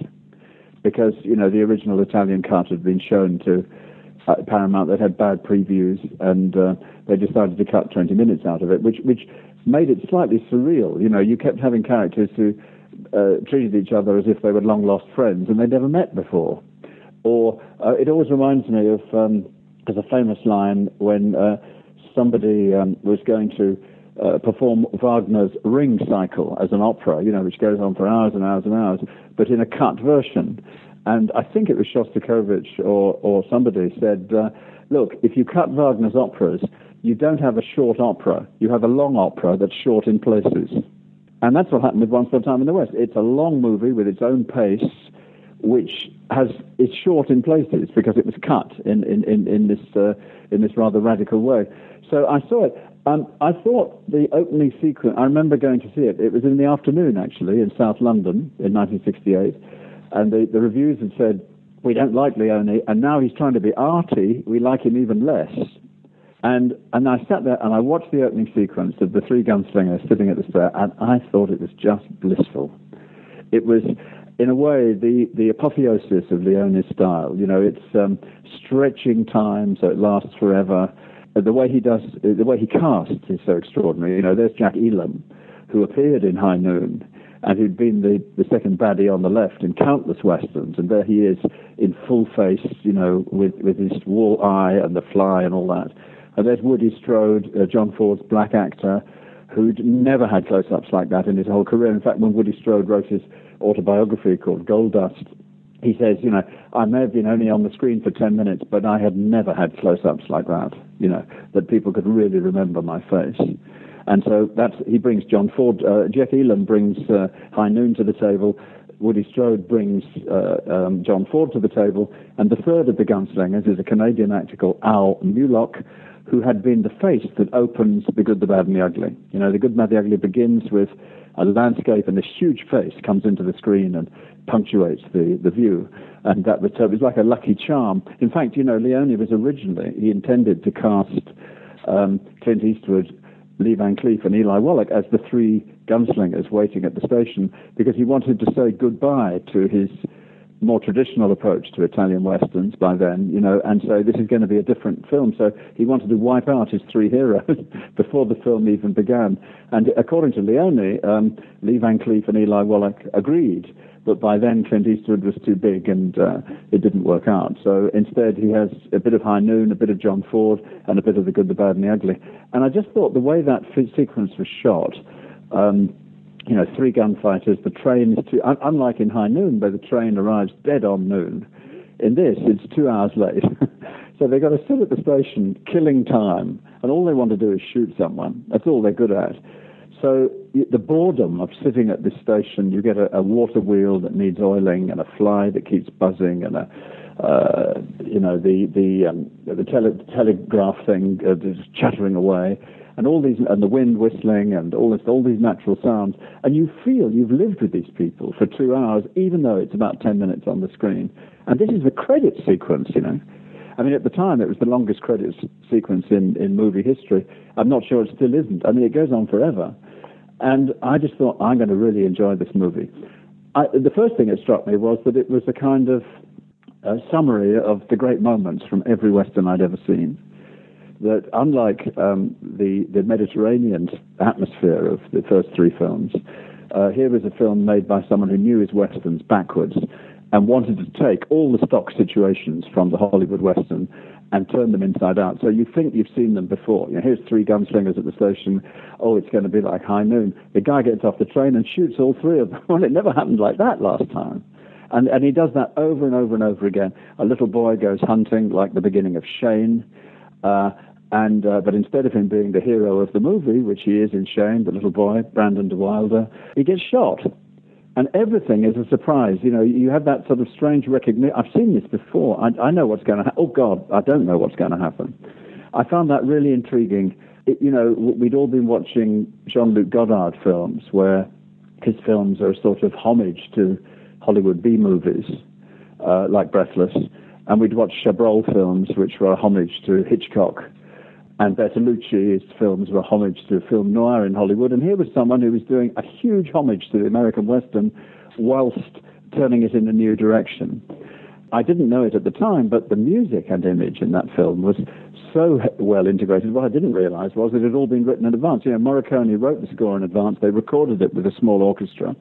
They had it on an open reel tape recorder on the set, so that every single cut in that movie was cut to the music like a three-hour rock video. And I just thought the integrate. I mean, there's a moment in Once Upon a Time in the West where Claudia Cardinale arrives at the station, and she's standing at the station master's office, and the crane goes up with the camera to reveal the burgeoning town beyond the station master's office. And there's a crescendo in the music that exactly matches the movement of the crane. And, you know, that had to have been written in advance, or they had the music in their head because it's just so well integrated. And when I read that, I thought, God, it makes all the sense in the world. This is like a horse opera where the arias aren't sung, they're stared. and, uh, you know, it's just complete integration of music and image. And obviously, Morricone and Leone had got on very well. And what, what, you know, what that reminded me of was the great partnerships in movie history between director and composer, you know, Hitchcock and Bernard Herrmann, uh, Fellini and Nino Rota, uh, John Barry and James Bond. Uh, later, it hadn't happened yet, but you know Spielberg and, and Williams. Um, you know these are very close relationships, and in a way you can't imagine one without the other. Well, I think in a way Morricone and Leone were even closer because they, from the ground up, the movie project was built around the music, and all of that sort of hit me hard. And I started writing about Once Upon a Time in the West in '69 in Time Out, uh, which is the uh, the London you know, a, a, listings magazine, which in those days was a small format magazine. The very first thing I wrote for Time Out was all about Once Upon a Time in the West. And I thought, this is an amazing. I mean, the style as well, all those long canvas coats that they wear. You know, when uh, Once Upon a Time in the West opened in Paris, um, the department stores in the Rue Lafayette, where all these great Parisian uh, department stores are located, had in the window, this year the style is Sergio Leone. I mean, those long waisted coats with a big pleat up the back. You know, this was sort of couture Western. I mean, extraordinary. Designer Western, in a way. Um, and as a Western buff, I got a lot of the references, not all of them. In fact, subsequently, I've researched the film and I, found, I think, 34 explicit references to different Western movies in that film. And there's probably more because, you know, uh, how it was made was, you know, Leone decided not to use his traditional scriptwriters on the Dollars films, like Luciano Vincenzoni and uh, and Sergio Donati. So to start with, he worked with the young Bernardo Bertolucci and Dario Argento, who went on to make lots of great horror movies and thrillers, who was then a film critic. And they sat in Leone's flat in Rome and just watched wall-to-wall westerns projected, 16 mil. And they decided, you know, to make this film an anthology of a celebration of, but also a kind of funeral dirge for the great westerns they loved in their childhood that they don't make anymore. And, they, and I mean, Leone said to me, you know, it, it, the title, Once Upon a Time in the West, was a great title, I think, collides the fairy tale, Once Upon a Time, with the real West, the arrival of the railroad. But it's also, Once Upon a Time, they all went to see these movies when they were kids and absolutely loved them. They were very nostalgic about them and felt the Western had taken a wrong turning in the mid 60s it had become too sort of Freudian and talky. there wasn't enough shooting. So, you know, that's another once upon a time. And, and also, uh, you know, once upon a time there was the Western. Once upon a time we saw these movies. And once upon a time there was the West when, you know, these great heroes rode the range and along came the capitalist boom in the form of the railroad barons and changed everything. So it's sort of once upon a time at various different levels and they buffed each other into submission. And I did an interview with Argento where he remembered wearing a cowboy hat and buying a Colt 45 and standing in front of a mirror and then going straight off to the flat to talk movies with Leone and Bertolucci. And they just buffed each other for, for you know, about six weeks of reminding themselves of every Western they'd ever seen and then remixing them in the form of the story. And then Leone went to his traditional scriptwriter, Sergio Donati, who turned it into a screenplay. And um, it breathes a love of the Western and an understanding of the Western while not quite buying what the Western stood for, the traditional Western. And uh, I think it's I, I, think it's an absolute masterpiece. And what, what's interesting is at the time it was um, uh, you know the critics poured scorn on it, but subsequently it now appears in lists of the ten best westerns of all time. For Christ's sake, you know. I mean, you know, you read all these books about the American Western, and everyone's now putting Once Upon a Time in the West uh, in, in actually the top five of westerns that have ever been made. So th- th- that's completely changed, I think. I mean, the other thing that, that when I first saw it that struck me was, you know, I got used to this Spanish look, the dust and the olive trees and the, and these little villages with, um, you know, adobe houses and all the rest of it. And here was a shot in Monument Valley. For goodness sake, not only did he love John Ford's films, he actually went to John Ford's location that was indelibly associated with Ford. I think Ford had used it seven or eight times. And has the great shot as the buggy goes through Monument Valley and goes past those great buttes, those red sandstone buttes on the Arizona Utah border. And then we're back in Spain again. And apparently, um, Leone got buckets of red sand from Monument Valley so that when Jason Robards enters in this sort of way station in the middle of Monument Valley, uh, all this red dust follows him through the door as if he's come in from Monument Valley. Actually, he's in Spain, but uh, you know it matched very nicely. So that struck me. God, Leone's actually going to Ford country to make a movie, and the shot only lasts about three minutes, but it was an amazing moment to actually see an Italian making a movie in Monument Valley. Since then, it's become a huge cliche, hasn't it? I mean, everything from The Lone Ranger, Back to the Future, everyone has to go to Monument Valley, but but it was quite unusual then. If you weren't John Ford, you weren't allowed in, you know. what really impressed me is that you essentially have a good, a bad, and an ugly character but you also have the addition of Jill, and she's such a wonderful character, and one that I would not expect to be in this film based on Leone's track record. Bertolucci claims that it was his contribution. Well, it was a mixture of uh, Bertolucci trying to persuade Leone to, to make the, the female character the center of it, and the fact that they all loved Johnny Guitar, Nicholas Ray's film of the early 50s, which has Joan Crawford as a similar character, and in fact finishes up with a showdown between Joan Crawford and Mercedes McCambridge. You know, I think the only all-women gun duel in a major western. And Leone was very, very taken with Johnny Guitar. In fact, he said that uh, Bronson's harmonica in Once Upon a Time in the West was Johnny's guitar. That it was a central movie in in uh, inspiring Once Upon a Time in the West. So I think it was a mixture of Bertolucci being part of the party and um, and also um, you know wanting to to remix Joan Crawford really in in in, in Johnny Guitar. But according to Bertolucci, when when they first suggested it, Leone a rather typically Leonian reaction. He said, I'll tell you what we'll do. I'll tell you what we'll do. We'll have Claudia Cardinale getting off the train, and we'll have the camera underneath the steps as she steps down from the train. And as she steps over the camera, she's not wearing any knickers. And Bertolucci said, No, I don't think you can do that. Sergio. But it was a rather typically Sergio Leone reaction to the suggestion that her entrance should be. He said, Yeah, I want to define her sex immediately so we can see absolutely everything. Anyway, they didn't do that.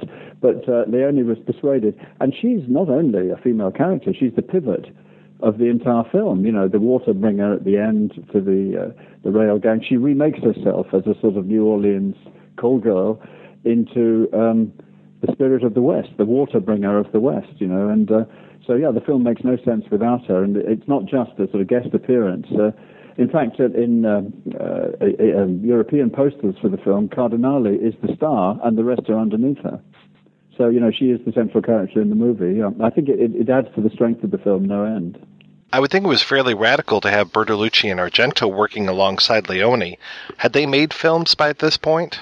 Bertolucci had made had made uh, one, but he, he and in fact he'd made an experimental film uh, with a theatre troupe in Italy, but he was having difficulty getting projects together.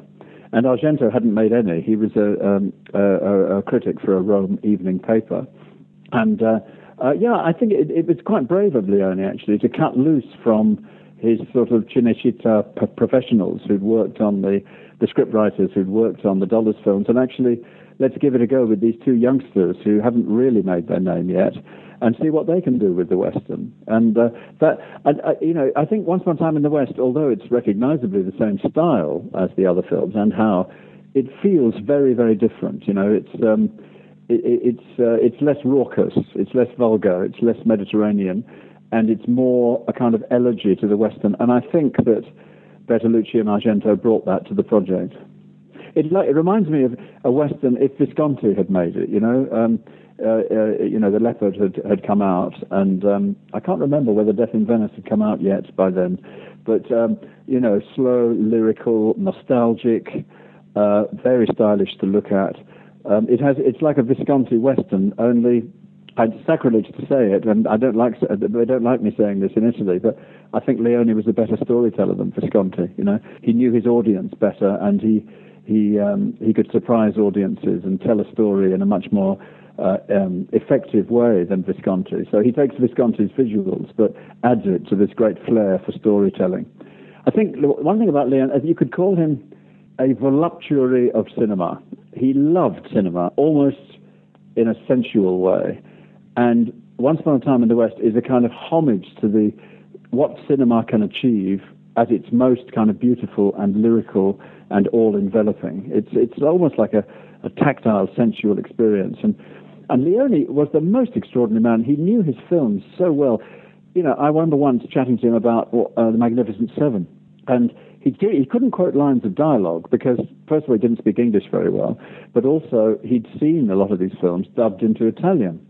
But what he could remember was every visual of the film. So he'd say, "Oh yes, uh, the Magnificent Seven. We start with a long shot of the Great Plains, you know, and the music, and then in the first sequence we have close up Eli Wallach. We have medium shot of the horses arriving. He had a complete recall on the grammar of these films and the cuts and the kind of visual progression of them, which was unique. I've never met anybody actually who could remember whole sequences of films in terms of the shots, you know, rather than the dialogue.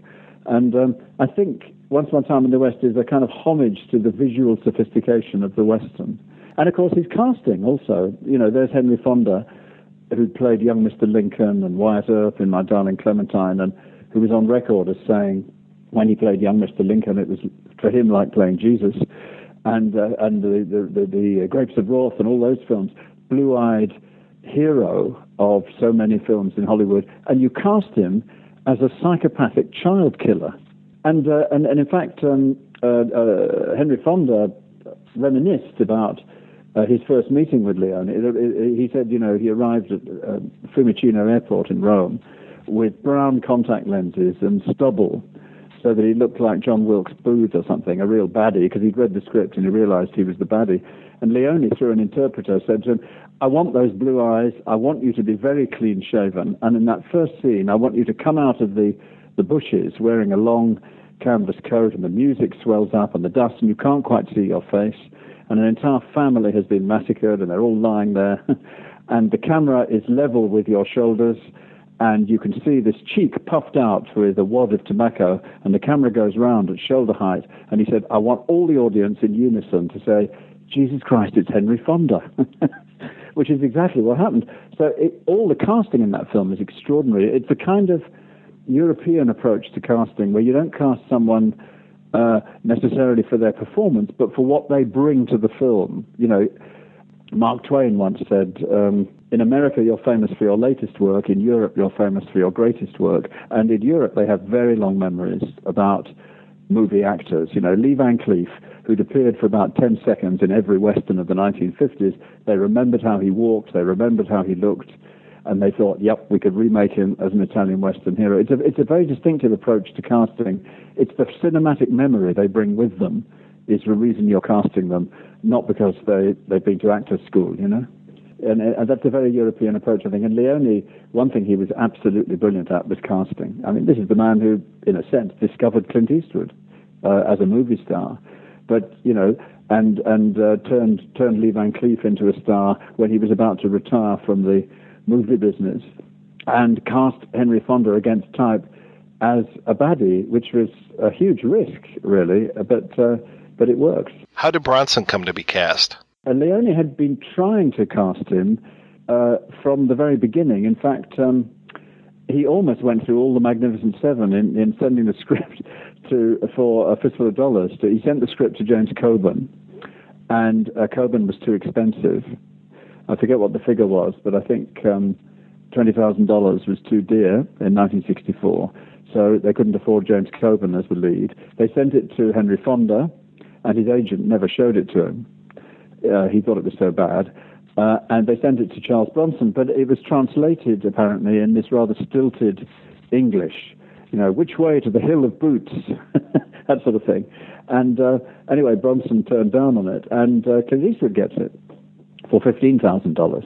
And he also got sent the second script, apparently, uh, Charles Bronson, where he, he could have been offered the Lee Van Cleef part as the older man, the colonel but that didn't work out. So Leone had been nibbling at him. He loved his face. He said his face reminded him, it's not a very complimentary thing to say, but his face reminded him of Mount Rushmore. that this, it's like it's carved out of granite, you know, this, this great visage of Charles Bronson.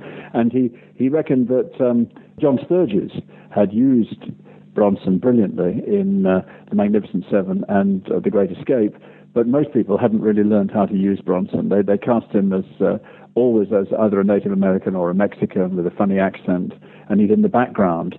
But Sturges had realized this had the makings of an action hero. And of course, Once Upon a Time in the West turns Bronson into a huge hero in, in Europe. He makes a whole string of films in the late 60s in Europe, and uh, he becomes a megastar there before he, he, he goes back to the States as a megastar. I think it was the face, and I mean, this, this Mount Rushmore type face, and bringing bringing the Magnificent Seven with him. I mean, there's a moment in uh, Once Upon a Time in the West where he's sitting there whittling on a piece of wood, waiting for Henry Fonda to come for the final showdown, which is straight out of the Magnificent Seven, where he sits there whittling on a piece of wood, making a flute for the little Mexican children. Do you remember? Uh, Bernardo O'Reilly, where he's half Mexican, half Irish. Uh, and so, you know, there's, there's, a reference there too. He brings the Magnificent Seven to the party. And uh, and at last, you know, he said yes. And uh, Bronson, who didn't give many interviews, said, you know, he didn't pick the right one because uh, whereas of Dollars had a huge effect on Clint Eastwood's career. Um, I, I, you know, in terms of Hollywood, uh, Once Upon a Time in the West wasn't a very successful movie, but uh, a bit like Coburn, when Coburn finally worked for Leone on Duck You Sucker, and he didn't pick the right one. How about Robards? He's such an interesting face too in the script for Once Upon a Time in the West, um, Cheyenne is much more of a uh, Mexican sort of Eli Wallach character, uh, Cheyenne Gutierrez, and uh, he's obviously meant to be a sort of Tuco character initially. And then uh, they went to New York and saw Robards on the stage, I think in a Eugene O'Neill play, uh, and decided to cast him. And it is, it, it, it's, it's odd. I mean, a very theatrical actor from a great theatrical family who'd made uh, you know several movies, but nothing nothing like this. It was a hell of a risk. I think it comes off. I mean, some people don't don't find his performance the weak link because he's not very credible as a kind of um, fast shooting bandit uh, and so on. He's too cerebral. Uh, but I think I think it's a, a great performance because it, it, it, he's sort of um, it's a kind of ironic performance. It's as if he, he's sort of commenting on himself throughout the film uh, that he realizes this is a bit of a cliche, but let's go with it and he's got wonderful eyes. Um, these great scenes where you have close up of Cheyenne looking around the room, and the music changes register as his eyes look to the right and look to the left. He seems to, he seems to be very good at that. When was Bobby Kennedy shot? Was that '67? Because there's a story that. Um, while they, oh, 68, while they were shooting uh, Once Upon a Time in the West in Spain, the news came through that I think it was Bobby Kennedy had been shot. And, and of course, it was Bobby Kennedy who popularized the phrase the good, the bad, and the ugly in American political parlance. He gave a speech, a famous speech, where he refers to the good, the bad, and the ugly of American politics. So there was a kind of connection. Anyway, Robards was deeply moved by this and, uh, uh, and got Leone to shut down the production for a day of mourning while they were shooting in Spain. So he he was um, he was quite an influence actually in, in the making of the film. But I think he works. He's different. He's not a physical actor. He's he's um, he's a cerebral actor and a dialogue sort of actor. But uh, I think it works as the romantic bandit, this rather yearning romantic bandit. The character, the name, came from a film called The Desperados, with Glenn Ford, where he plays a character called Cheyenne, which is confirmed to me by Argento. But the character comes from Warlock, which was uh, Edward Dmytryk's film Warlock, which is one of Leone's favorite westerns. It's not often written about, but has Henry Fonda as a gunslinger and Richard Widmark as this sort of rather reluctant uh, shootist who has, you know, who, who, sort of yearns to settle down, but is always called out and finds that he can't. So they base the character of Cheyenne on Warlock and the name on the Desperado. So there's a lot of movie history in that character as well. It all sort of plays into this postmodernist thing that you've been talking about. Yeah, well, yes. I mean, at that moment, you know, all these European filmmakers are um, discovering Hollywood, as it were. I mean, remember too that um, after the Second World War, in the continent of Europe, most Hollywood movies had been banned by the Mussolini regime and by the Nazis in Germany.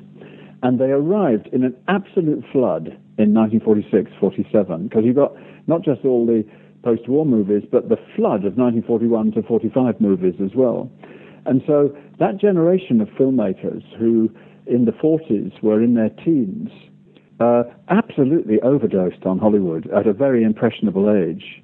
And Leone has written about this. You know, you could watch Hollywood movies morning, afternoon, evening, and night and never repeat yourself for about six years. And that, I think, had a big, big effect on, on their, their formation as filmmakers. So they're sort of um, understanding Hollywood, loving Hollywood, getting Hollywood out of their system, and treating Hollywood as the kind of benchmark. Yes, the one to beat, you know. Uh, it's, it's not difficult to make it big on the European art circuit. But let's let's let's uh, let's look towards Hollywood and make movies on their ground. Let's make a, a homage to Republic pictures like Breathless, or let's make a homage to Hitchcock. Um, uh, and uh, and so on and so forth. So and also they're writing about these. things. So you know, um, uh, Chabrol writes about Hitchcock in Cahiers du Cinema, and then has a crack at making movies which are a kind of homage to him. Leone wrote an article about John Ford, a homage to John Ford, which is a really interesting article where he, he talks about how, you know, that Ford also cast Fonda against type. You've got John Wayne contrasted with Henry Fonda, and Henry Fonda is the, the sort of West Point man who plays it by the book and is deeply unpleasant as a character and leads his platoon into a massacre. And uh, John Wayne sort of covers for him. And, uh, and, and Leone says, yeah, I mean, Ford, although he cast Fonda as young Mr. Lincoln and in The Grapes of Wrath, he saw the dark side of him as well, so he cast him in that cavalry film. It was an interesting piece of writing. So they're writing about these people and reflecting on them, as well as making movies which are a kind of homage to them. And it's a real European moment. And in a way, it's the, the origins of treating cinema as films about films. You know, that when I grew up, I was taught film is about the real world. You know, the camera cannot lie, the camera points at the world, and documentary and newsreel and realistic. Is that film realistic? Was the great benchmark, you know. But they're making movies that have nothing to do with the real world. They're movies about movies. And I think, um, you know, the, the French philosopher, without getting too heavy about it, the French philosopher Jean Baudrillard referred to Leone as the first postmodernist film director who made popular films. And I think that's probably true, that, you know, the first to make films which only make sense as films about other films rather than films about the real world. Getting back to the casting a bit, I've always been fascinated by the casting of Lionel Stander because he wasn't a big actor, but he seems bigger than the role that he was in. Of course, he'd been blacklisted. There's a book to be written. I, I don't think I've got the energy, but there's a book to be written about the blacklist and the Italian Western or the European Western, because quite a lot of American actors, stroke writers, stroke directors were wandering around Paris and Rome in the early 1960s uh, Lionel Stander among them. And they'd, they'd sort of appeared in a few European films and developed a bit of a reputation over there that I don't know whether Frank Wolff was blacklisted, but he went over to um, uh, he, he went over to Europe in the early 60s and made um, Salvatore Giuliano for Francesco Rosi um, and is thanked on the credits for his very particular contribution to that movie. So he's a, a sort of slightly left-wing figure who's wandering around Europe. I don't know if he's blacklisted, but but Stander was, and the man who did the English dialogue, Mickey Knox, who did the English dialogue of uh, The Good, the Bad, and the Ugly, and Once Upon a Time in the West. So all those great lines. There are two kinds of people in the world, my friend: those with loaded guns and those who dig. or people like that have got something inside, something to do with death in uh, Once Upon a Time in the West, is Mickey Knox, translating the Italian. He was blacklisted. These people had a bigger reputation in Rome and Paris than they did in Hollywood.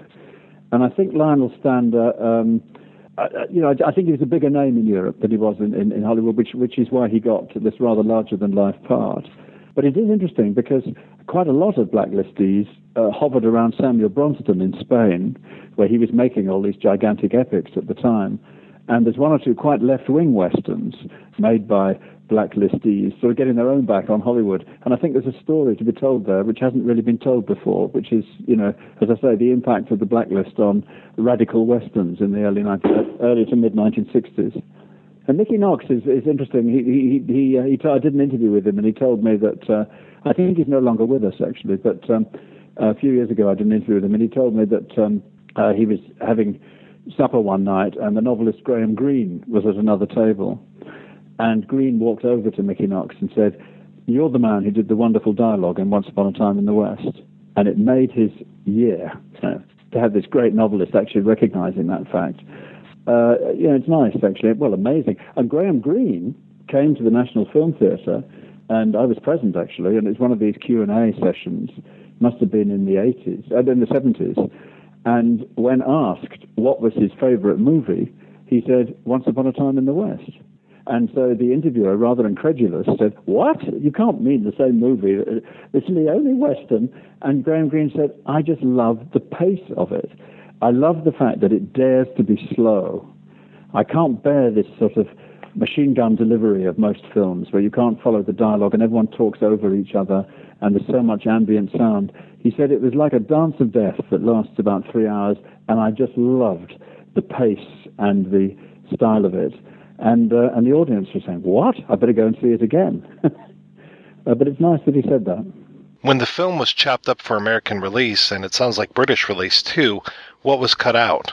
The whole of the Lionel Stander scene. Uh, Claudia Cardinale uh, um, gets in a buggy at um, uh, Flagstaff, Flagstone, and um, trundles into the desert. We see Monument Valley. Cut.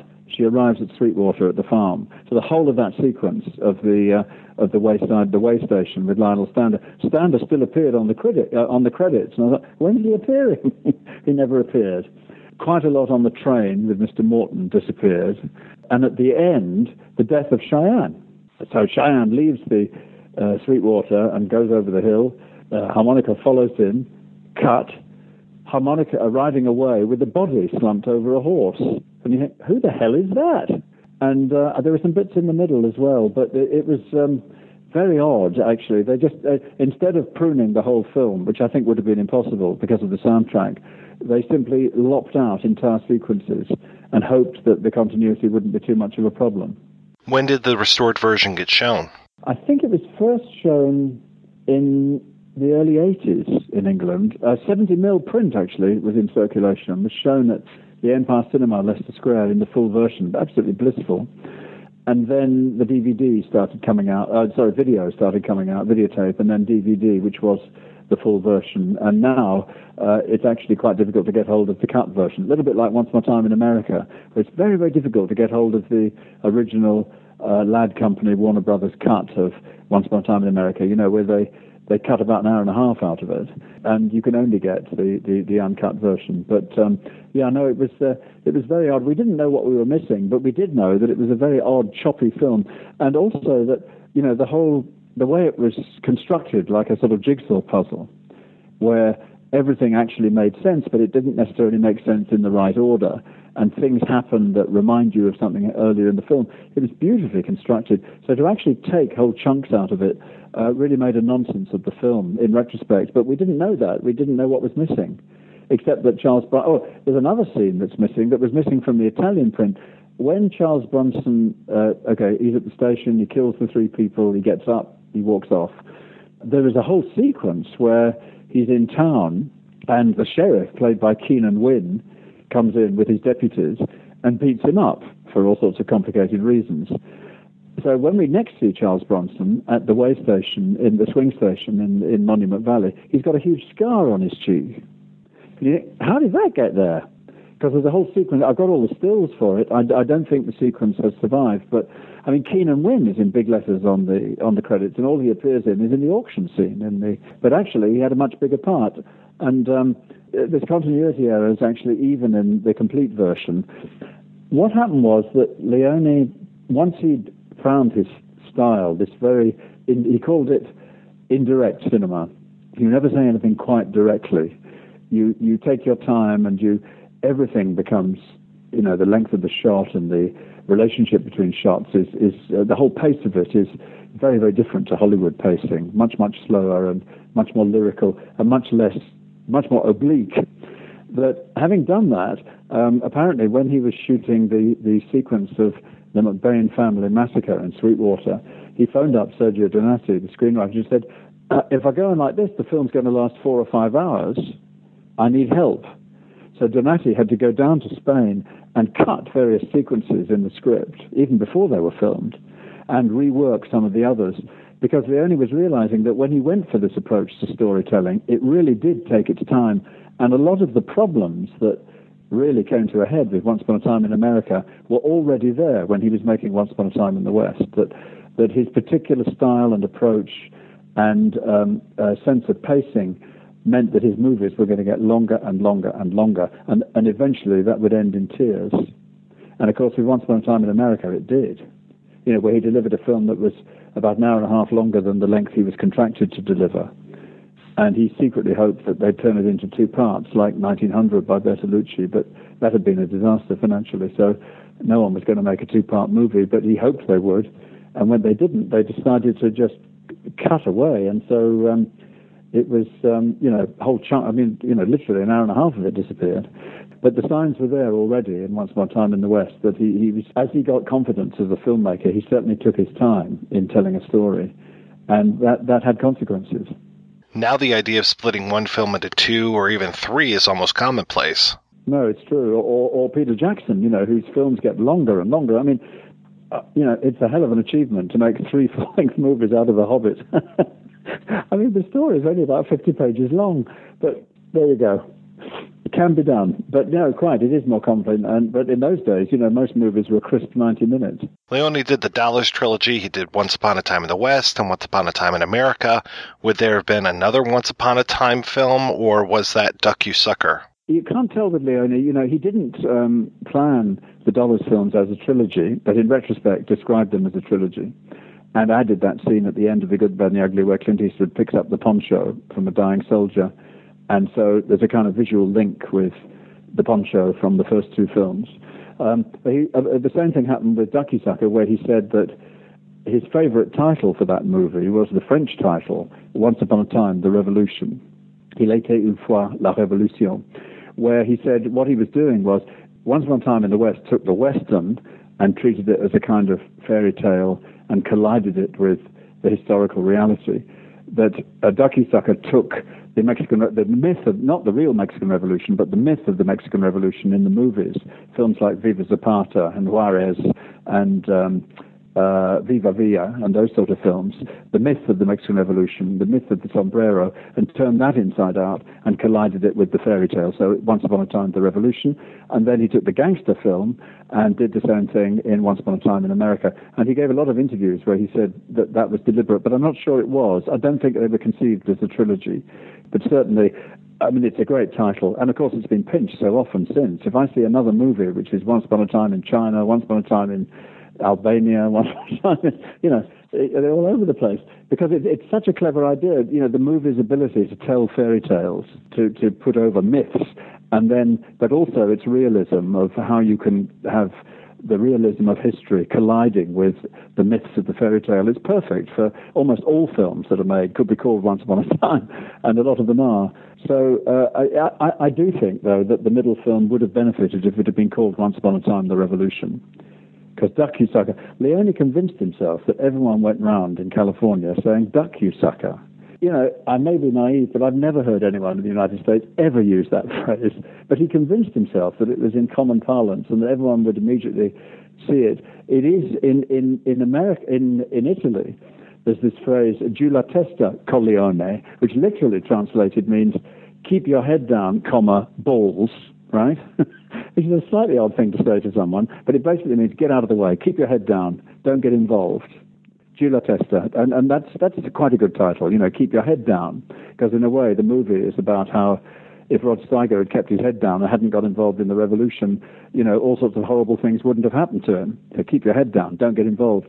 But Once Upon a Time, The Revolution is a great title, I think, and um, you know, there is a lot about the myth of the Mexican Revolution in that film, and uh, um, so I think it's a shame. And I think, well, as you know, United Artists changed the title halfway through release, which is very unusual. It's released as Duck You Sucker, and it turns into a fistful of dynamite halfway through first release, in in the hope that audiences will uh, mistake the word dynamite for dollars and think they're watching a fistful of dollars. You know, they're, they're trying to link it to a fistful of dollars in, in the title, and um, uh, uh, you know, and audiences were very disappointed. I've got two lobby cards from the first release where they're identical lobby cards, and one says Ducky Suck, and the other one has an overstick, a fistful of dynamite, in, in a sort of a desperate attempt to get an audience. I'm afraid it didn't work under either title.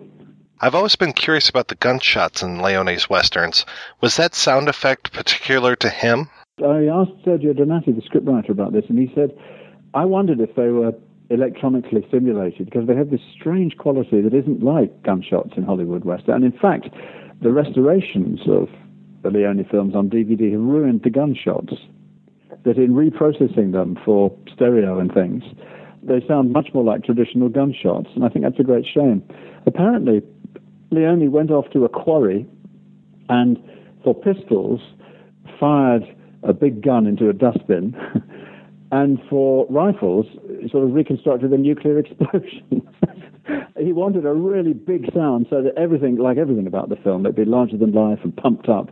But they're real recordings of amplified gunshots rather than electronically simulated. And uh, it is a very particular quality. I don't know whether it started with Leone, but uh, it, it's a particular quality to the Italian Western generally that the gunshots sound like, you know, someone pulls out a Colt 45 and uh, it sounds like a double barreled shotgun. All the better for it, I think. and of course, Leone was a bit of a firearms buff as well, so uh, you get you usually get a scene where you know somebody takes a gun to pieces, or you get a close up of a, a, a rather unusual piece of um, firearm. Um, and he, he he he enjoyed he enjoyed his firearms. I think. In fact, for this exhibition that uh, opens in a couple of weeks, I managed to get in touch with the family of Mr. Corridori, who supplied all the firearms to these things, and uh, he's found all the original guns from these from the movies, which is great fun. And uh, do you remember that scene in The Good, Bad, and the Ugly where Clint Eastwood is taking his Navy Colt to pieces and cleaning it, and uh, and and the baddies are coming up the steps, and he's got to reassemble the gun and get all the bullets in the chamber in time for them to come through the door, so he can shoot all of them.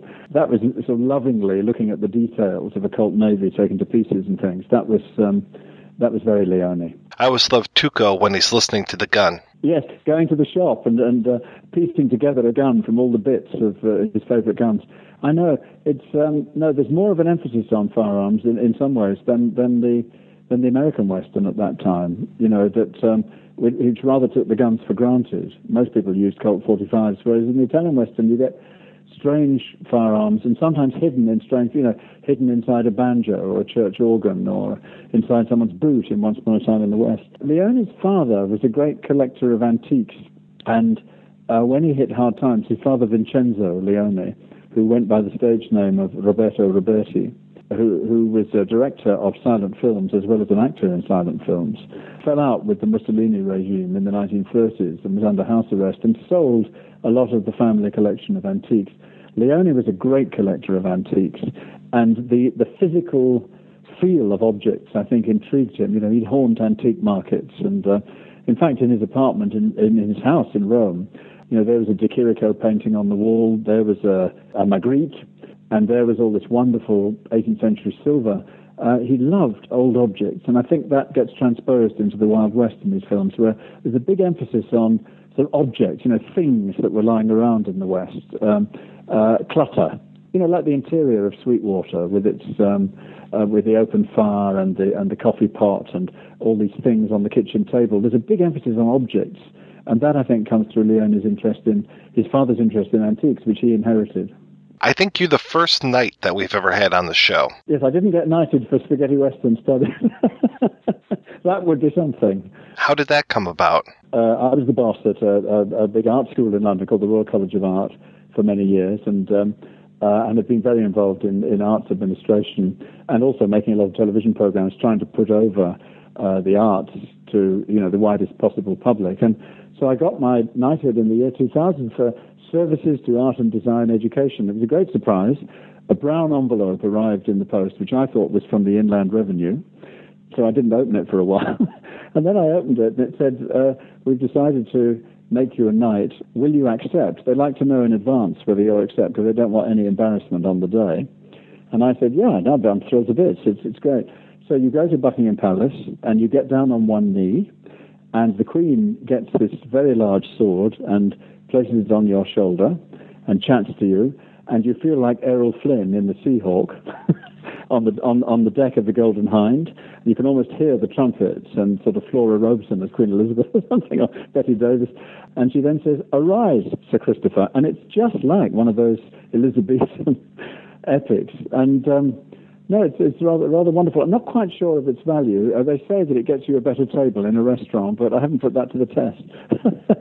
But uh, but when I one thing that does happen is that you're allowed to choose your crest, and uh, uh, I spent a lot, a lot of time because I was working in an art school. I got the students, the graphic design students, working on the crest, and I wanted, you know, references to all sorts of things, including spaghetti westerns. And so my crest, uh, in fact, um, well, there's lots of things in it, but uh, down the side of the crest, instead of ribbons, are two pieces of tagliatelle. And along the bottom, as my Latin motto, I'll give it to you in Latin, but uh, I'll then translate it in Latin. It goes, Perde scelus fecit mihi diem perficias. Translated, it means, go ahead, punk, make my day.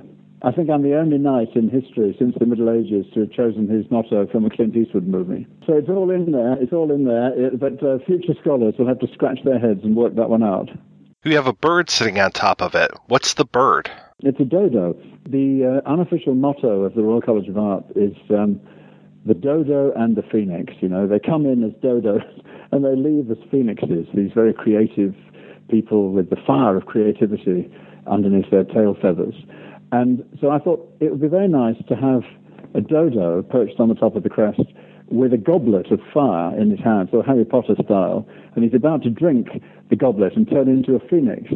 And the herald said to me um, in the College of Heralds, there has never been a dodo on top of a crest in the entire history of heraldry since the Black Prince in the Middle Ages because it's extinct and it's the end of the line. I said, Yeah, I love that. Let's have a dodo. So I'm the only person ever to have a dodo about to drink the goblet of fire and turn himself into a phoenix. And I've got the the owl um, of history, you know, Twilight, horror movies, Setting Sun. Um, I've got sprocket holes going across, going across the. Uh, honestly, it goes on. In in heraldry, um, the bastard line of a family and the illegitimate line of a family, the uh, the ribbon on the crest goes from right to left, and the legitimate line goes from left to right. So I said, I want to symbolize the illegitimacy of all my research interests. Spaghetti westerns, horror, Hammer films, you name it. I wanted to go from right to left. And the, the herald said, Are you sure? I said, Yes. So I've got sprocket holes going from right to left, slanted across this shield with the, the owl of history and the dodo on the top and this tagliatelle down the side and Clint Eastwood. Originally, I had two little holes in the crest with blood coming out of them, but uh, uh, that seemed a little bit too much. so I, I, when, when people see this in the future, they'll think, "What the hell was what was this chap interested in?" But uh, it'll give them uh, an amusing afternoon working it all out. What are you working on currently? Oh, several things. I've got a book actually coming out uh, next week called The Yellow Peril Dr. Fu Manchu and the Rise of Chinophobia. It's all about um, 200 years of anxiety about China in film, popular culture, uh, uh, photography, poetry, literature, and everything else from about 1800 to the present day. I've, I've invented this word Chinophobia, uh, which is, um, you know, uh, anxiety, fear of China. And uh, it's really, uh, I've been watching a lot of movies with Chinese bad guys uh, over over the last uh, few years, and that's coming out next week anyway. And I, I mean, what with Hong Kong and various other things, I think it'll attract quite a lot of attention. Then in the spring, I've got a book coming out about the design of 2001: A Space Odyssey. Um, the the man who designed all the hardware in that film is a man called Harry Lange, who wasn't a production designer at the time. He was he worked at NASA uh, as a visualizer of future space concepts. And um, anyway, Harry's son found, uh, Harry's passed on, uh, his son found in the garage a suitcase with over a thousand drawings of all the hardware in the 2000 no one's ever seen before. And so I'm bringing out the 2001 file, which is about Harry Lange and the designs of 2001 with the entire archive printed in it. Good fun. That'll be good fun, I think. And the, the, the tom-toms have started on the web already. People are getting quite excited. And finally, in the summer, I finished, I finished all three actually, a big, big book for Taschen, the big German publisher, on Ken Adam, the production designer of Doctor Strangelove, the early Bond films, Barry Lyndon, etc. And um, it's uh, Ken Adam, The Complete Works uh, a book on. I'm getting very interested in film design, actually, and in fact, uh, you know, getting back to Leone for a second, the um, you know the the role of Carlo Simi, the production designer, has not really had its just reward. I don't think it's uh, you know. Uh, Carlo Simi designed both the sets and the costumes for the Dollars trilogy. He was an architect in Rome. He'd done a couple of films, but nothing big. And rather like Leone and Morricone, I mean, it was a key relationship, creative relationship you know, Simi's buildings, which again are larger than life, huge interiors. It's Western architecture, but pumped up, you know. And the same way these stylish costumes of the coats and the ponchos, that's all Carlos Simi. And so I think he's he's an important figure. And I, I'm getting increasingly interested in production design as an element in filmmaking. There isn't enough written about it, I don't think. You know, the, the directors have ruled the roost for a long, long time. And I think it's about time, let's hear it for the designers as well.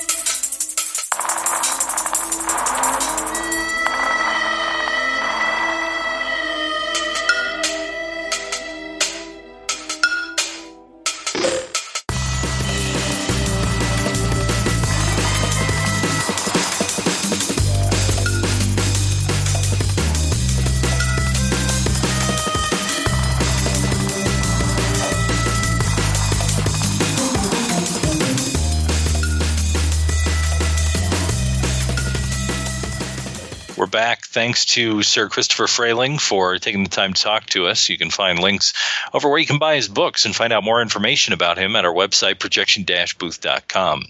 So we're talking about Once Upon a Time in the West on this episode, and we know that the film was influenced by many westerns and then has also gone on to influence many other westerns that have come out.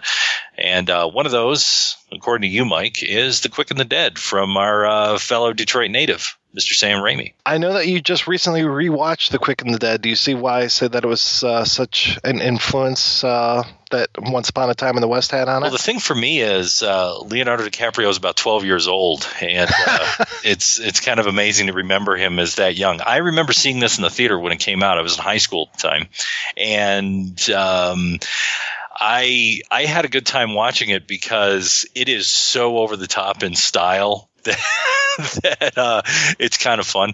Uh, Sam being the king of the Dutch angles, and it is just amazing how many, you know, tilted angles there are in this film and some of those great camera tricks and everything, and just yeah, the the uh, sun coming through the bullet wounds and stuff. that was uh, yeah, there, there were definitely some uh, some great camera angles in this, and I can't say that the movie necessarily blew me away when I saw it all those years ago. I also saw it at the theater, um, but it I don't know. It, it, was nice to see somebody trying a western and trying to have a little bit of a f- of fun with it. I mean, right around the time we were getting a little resurgence with like the Unforgiven and stuff. Young Guns. the one connection between the two films is Woody Strode, who in the beginning, uh, one of the first people you meet when Sharon Stone's character rolls into town is Woody Strode making coffins. Yeah, which was a nice little touch. But for me, it's the the whole flashback sequence that we have going on, and it's it's definitely not as mysterious as it was in Once Upon a Time in the West. Um, we pretty much know right off the bat, oh, Sharon Stone's got some problems with Gene Hackman, and then the flashbacks come a lot sooner and they come a lot um, faster, more information.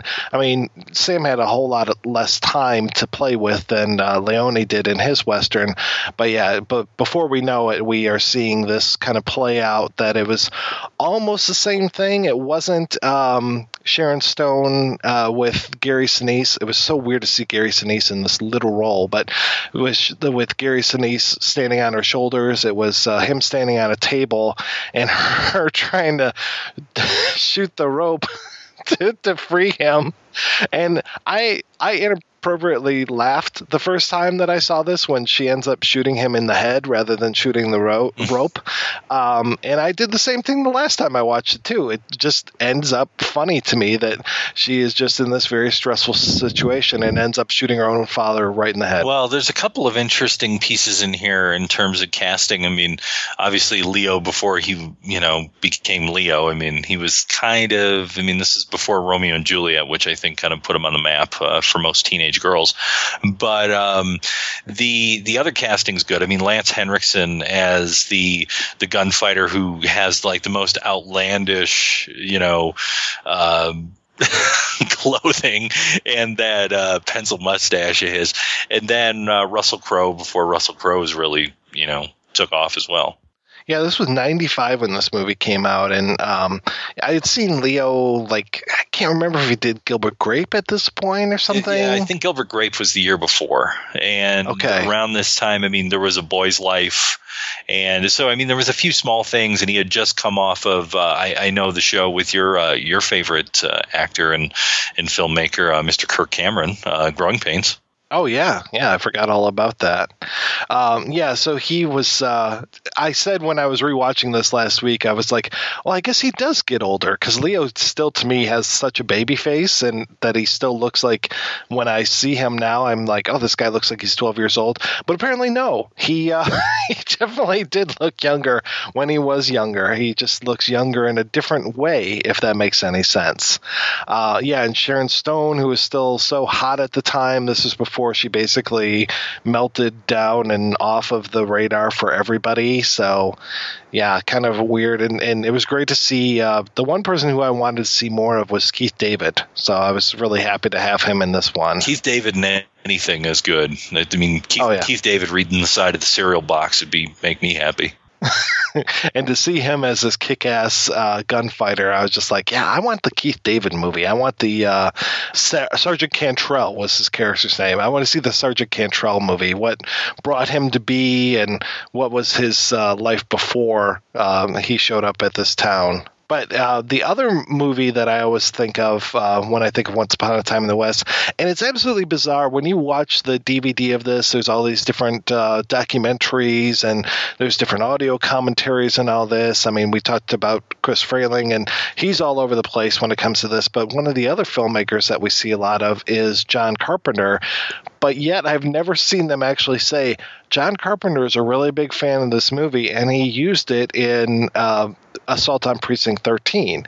Uh, Assault on Precinct 13, fan, I, I, still think that that's his best film. Um, I absolutely love the movie. It takes a lot from Rio Bravo, where you have you know, the Claude Akins character who's uh, you know in jail, and all these guys are coming to get him and trying to get him out, and um, you know John Wayne and um, gosh uh, Dean Martin uh, and Ricky not Ricky Martin, Ricky Nelson, and and uh, those guys are fighting against the you know incredible odds of all these gunfighters on the outside and trying to you know keep Claude Akins in prison.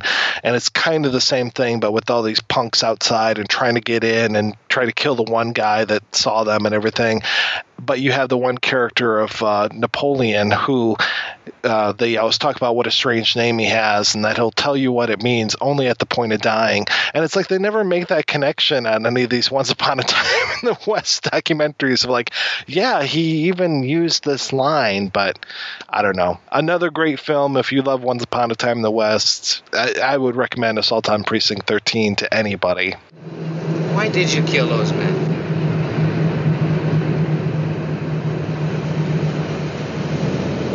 Everybody asks me the same question. I always tell them the same thing. First time I ever saw a preacher, he said to me, Son, there's something strange about you. You got something to do with death. Being real young, I believed him. Turned out he was right. That's no answer. I thought it was pretty good. Where'd you get a name like Napoleon? I'll tell you sometime. When? Moment of dying. I'm gonna do my best to be there when your time comes. How about you, Joshua? Do you see any uh, influences of Once Upon a Time in the West on anything? Well, I mean, I would second, of course, uh, Assault on Precinct 13. Uh, they have the similarities you mentioned. They also both have unexpected child murder, one of the best things that you could hope for. I believe, I, I don't remember where I read this, but I, I believe I once read that uh, at one of John Carpenter's weddings, perhaps to Adrienne Barbeau, the music that played was uh, one of the themes from Once Upon a Time in the West. And we are talking about the original 1976 Assault on Precinct 13, not the remake, just FYI just so people realize that this was remade in a very bad way. So, Napoleon Wilson, that was the character's name. And then, um, I mean, Once Upon a Time in the West, uh, uh, unfortunately, like I mentioned before, it did fall under the scissors uh, before it got released. And gosh, this is one of those movies where it's just like you hear rumors of even longer cuts than the ones that are out there. You know, oh, yeah, well, you know, the, the, even when we are talking to Frayling, like the whole idea of Keenan Wynn having this longer role. I mean, Keenan Wynn is kind of wasted in this role as in one scene in Once Upon a Time in the West as the sheriff slash auctioneer. Lionel Stander, I mean, I think his part was big enough, but I could have seen more of him. But, you know, I've heard, oh, yeah, well, when Leone died, they found this five hour cut of it. And it's like, okay, guys, I, I don't know if a five hour cut of Once Upon a Time in the West exists, but, you know, I'm sure that there are longer cuts, there are longer scenes and everything. It definitely got slightly butchered. I mean, to me, to touch any frame out of this film is, is butchering it, but definitely not as bad as one of his subsequent films, which was Once Upon a Time in America.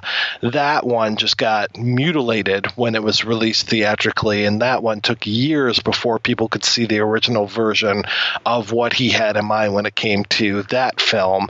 And um, I don't know about you guys. Have, have either of you seen Duck You Sucker, aka A Fistful of Dynamite, aka Once Upon a Time, The Revolution?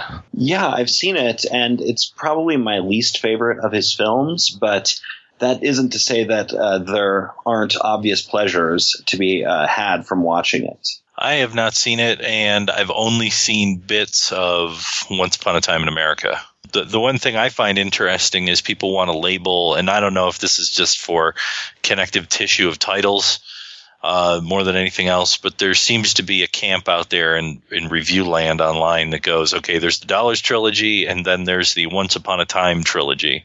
And do you find that those three films have anything in common? I mean, the only thing that I can think of that is in common is I believe they all incorporate flashbacks into their structure, although you also do have that somewhat in the Dollars trilogy with for a few dollars more. Um, so I, I, guess maybe they are both a little bit, uh, or, or the, all three are concerned a little bit with passage of time and how that affects the characters. But I, I wouldn't think of them as being tonally or thematically linked in any obvious way. No, I don't necessarily see them linked that way either. I mean, the uh, Once Upon a Time in the in America's, you know, taking a slice of life, and it's, but it's again, it's not doing this whole passage, you know, like uh, how I kept talking about with Once Upon a Time in the West, where you're moving from you know the West as this mythic place to kind of the almost colonization of America kind of thing. I don't necessarily see that with either of the other films that uh, Leone did after that. So, uh, uh, yeah, and I've only seen Duck You Sucker uh, all the way through once, and it was just almost. Uh, it was painful for me. I mean, I um, have this kind of love hate relationship with Rod Steiger, and I've always wondered, like, you know, I, I posted on uh, Facebook a couple weeks ago, has he ever been not hammy in a role? And sometimes the hamminess adds to it, but you know, there are very few roles where he wasn't just chewing up the scenery, and he was completely chewing up the scenery as Juan Miranda. This, uh, oh my God, his accent was just impossible to get through in this film between his accent and James Coburn as the IRA uh, guy with this thick Irish accent. Oh my goodness, it was just so difficult to watch Duck You Sucker. But uh, Once Upon a Time in America, I've only seen that one twice, I think. Uh, once in the theater, once on video, and I'm just about ready to watch it a third time. One of those movies where you look back and you go, "Oh my God, William Forsythe had such a baby face." You know, we were talking about that a few weeks ago, Rob, when it came to Raising Arizona, and he's almost unrecognizable in Once Upon a Time in America. Yeah, and plus you get a very young Jennifer Connelly. This is right before uh, Phenomena, which is the the first film that I remember seeing her in, where she's like super young. Yeah, uh, super young. Everybody. I mean, James Woods looks uh, like he's about 15 years old in this one. But I have to say that if the sound of a ringing telephone bothers you, you should not see Once Upon a Time in America. Just letting you know. Well, the one thing that's interesting on the Once Upon a Time in the West uh, audio commentary is John Milius, who said that Leone kept talking to him about adapting this book called The Hoods, which was the basis for Once Upon a Time in America. And he said he would have loved to have written it, but he got busy and the timing was never right. So I like you know, there's it, it's one of those sort of I guess missed opportunities. It would have been interesting to see, I guess, what Milius would have done with it. Yeah, Milius and Leone, I can't even imagine what those two would have come up with. I mean, that just sounds like a marriage made in heaven to me. All we could say for sure is that it would be masculine. Hope you have a masculine child. All right, we're going to take a break and play a preview. Oh, let me say that again. Okay, we're going to take a break and play a preview for next week's show.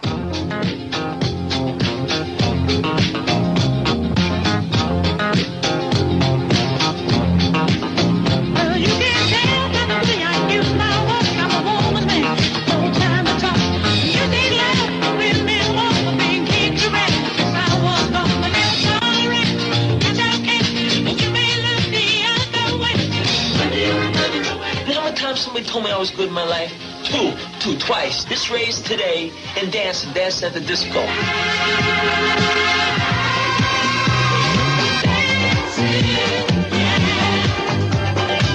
Well, I mean, I could dance with you, but you know, you're not my dream girl or nothing like that.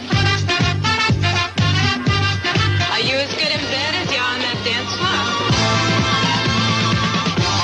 Joe, you make it with some of these chicks. They think you gotta dance with them.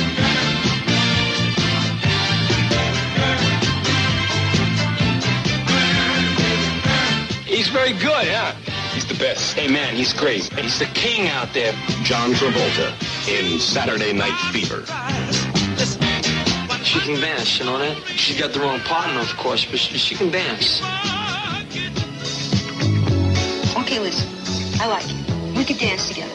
That's it. We could just dance together and uh, nothing more, nothing personal.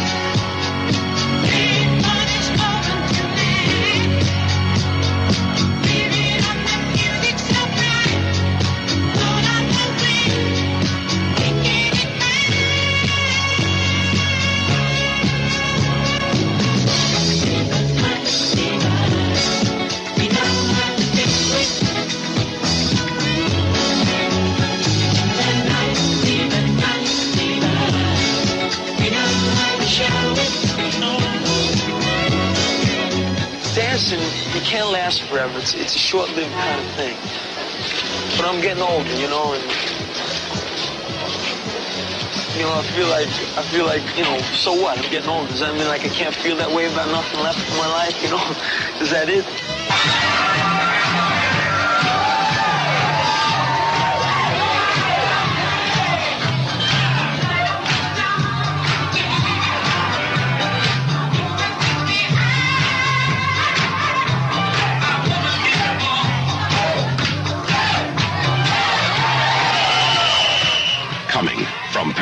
All right, get on your boogie shoes, get your hair all done correctly, don't let anyone touch it, and get ready to dance the night away as we talk about John Badham's disco classic, Saturday Night Fever, with some special guests. And we'll be joined in that discussion by the director of the film 54.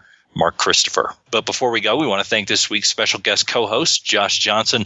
Now, Josh, it's been uh, just about a year since we spoke to you last when you were on our Zardoz episode. What's the latest, sir? I'm working on a documentary uh, that I believe we've spoken about before called Canucksploitation, which is about the history and the legacy of Canadian exploitation films, the circumstances under which they were made, and the fact that they never really received their due either domestically or abroad.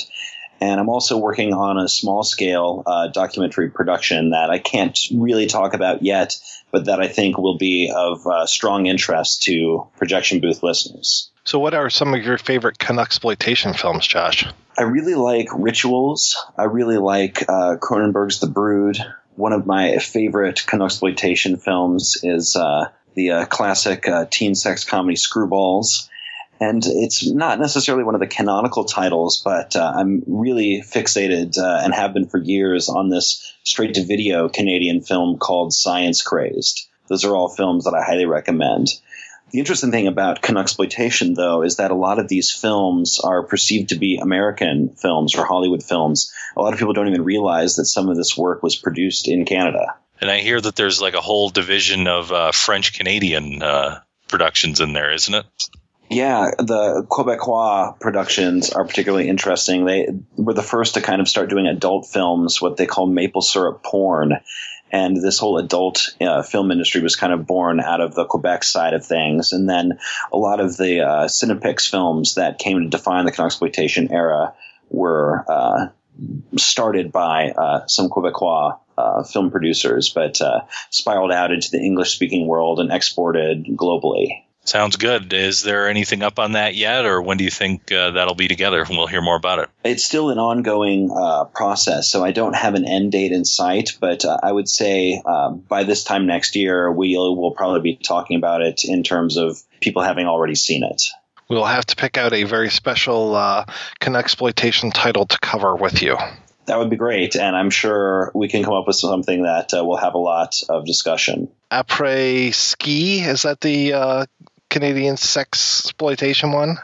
yeah, you got it. All right, yeah. Ralph Elawani uh, wrote a nice piece about that filmmaker for Cashiers du Cinemart, I think 17. So if you haven't read that, I definitely recommend it. All right, so thanks again, Josh. We'll have links over to where folks can pick up their copy of Rewind This, your last film, um, not your last film, but your last film to hit video, over at our website, projection-booth.com. Thanks to everybody for listening. I can't believe we've done 200 episodes now, more if you count the specials, but we'll just say 200 official episodes. And we are coming up on our fourth anniversary in just a few weeks here. And I just want to thank everybody for the support, feedback, and sharing the love.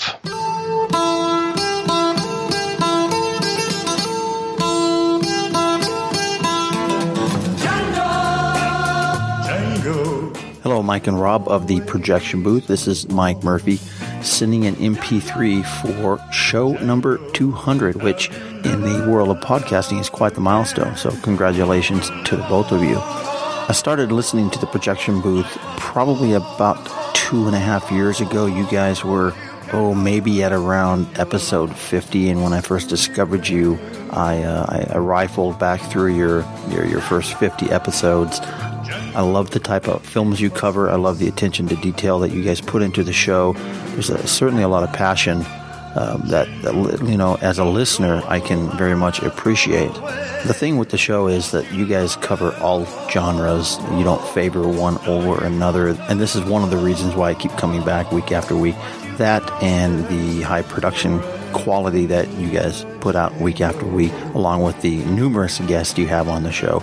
I mean, it's one thing to be passionate about films and for you two to talk back and forth to each other. It's another thing to um, plan well ahead of time with the people you have on the show. I will say that when I did start listening to the show, you you were digging into titles I had never heard of. And I just want to go down a quick list here of the titles that I, I discovered while listening to the projection booth. Abar, the first black Superman. The Bad Lieutenant. Rob highly recommended that to me after I listened to the show, and I picked it up, and wow, what a, a crazy, fun film with Nick Cage.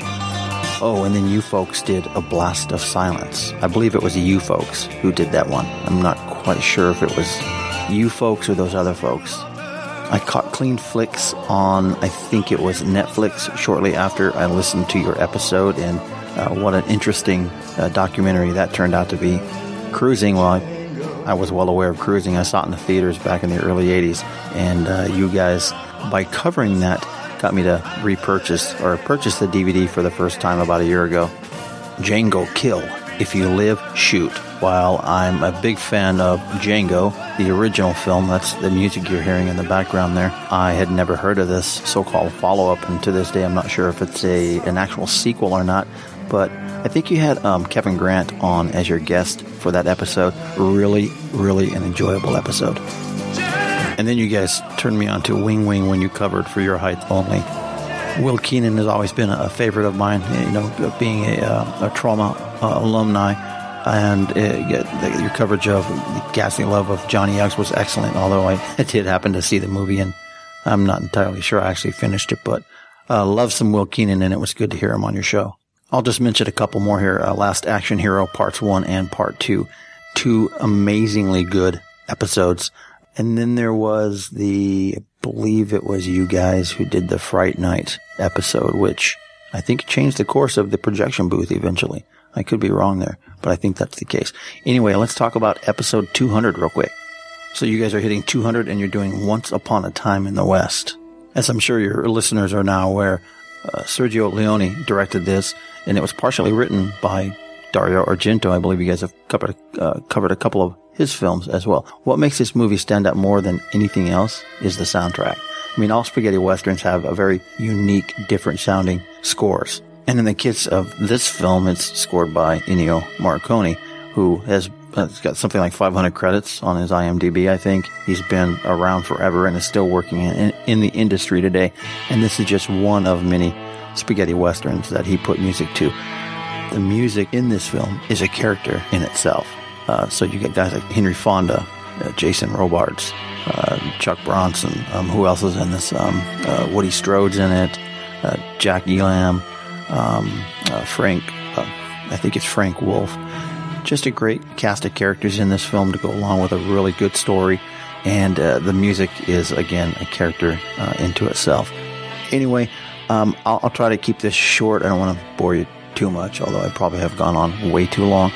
Congratulations on number 200, and thanks so very much for for bringing us uh, entertainment, free entertainment, week after week. Uh, this show, along with another show I listen to, which is uh, the um, Outside the Cinema, inspired me to create my own show, which is Badass Boobs and Body Counts at badassboobsandbodycounts.com on iTunes and on Stitcher Smart Radio. It's kind of a, a dumbed down version of the projection booth and outside the cinema. So uh, thank you very much for the inspiration. And here's to another 200 shows. We'll talk to you guys later. This is Josh from Radiodrome, along with Cecil T. Robot from Radiodrome. Yes, correct. That's 1 0. We are here to congratulate Mike White on 200 episodes. Now, I've done 200 episodes in under a year. I've done way more than that. Cecil's done more than 200 episodes, so I don't know exactly what they're celebrating. It's not some great achievement. I mean, hell, 1201beyond.com is almost got over a thousand episodes. I mean, Cecil, is 200 really something that Mike should be proud of? 200? Oh, God, I do 200 on my head, slackers. I just I don't get it, but congratulations anyway, Mike. You can have your little Pyrrhic victory. Just don't let it go to your head. But all of us at Radiodrome, we wish you a happy 200 more. I'm sure that'll take four years. So I do just want to point out, though, Mr. White, I've had you on Radiodrome far more than I've been on Projection Booth. And Cecil, have you ever been on Projection Booth? I've never even been asked to be on Projection Booth. My God, man. So happy 200 if you want to keep snubbing us for 200 more.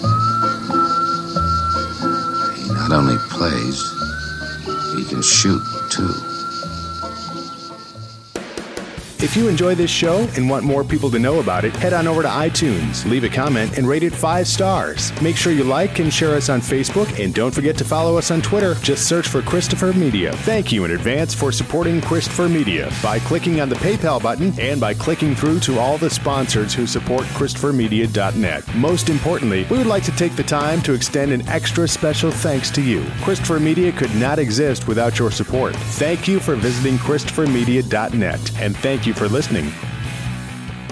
Christopher Media, let's make some noise.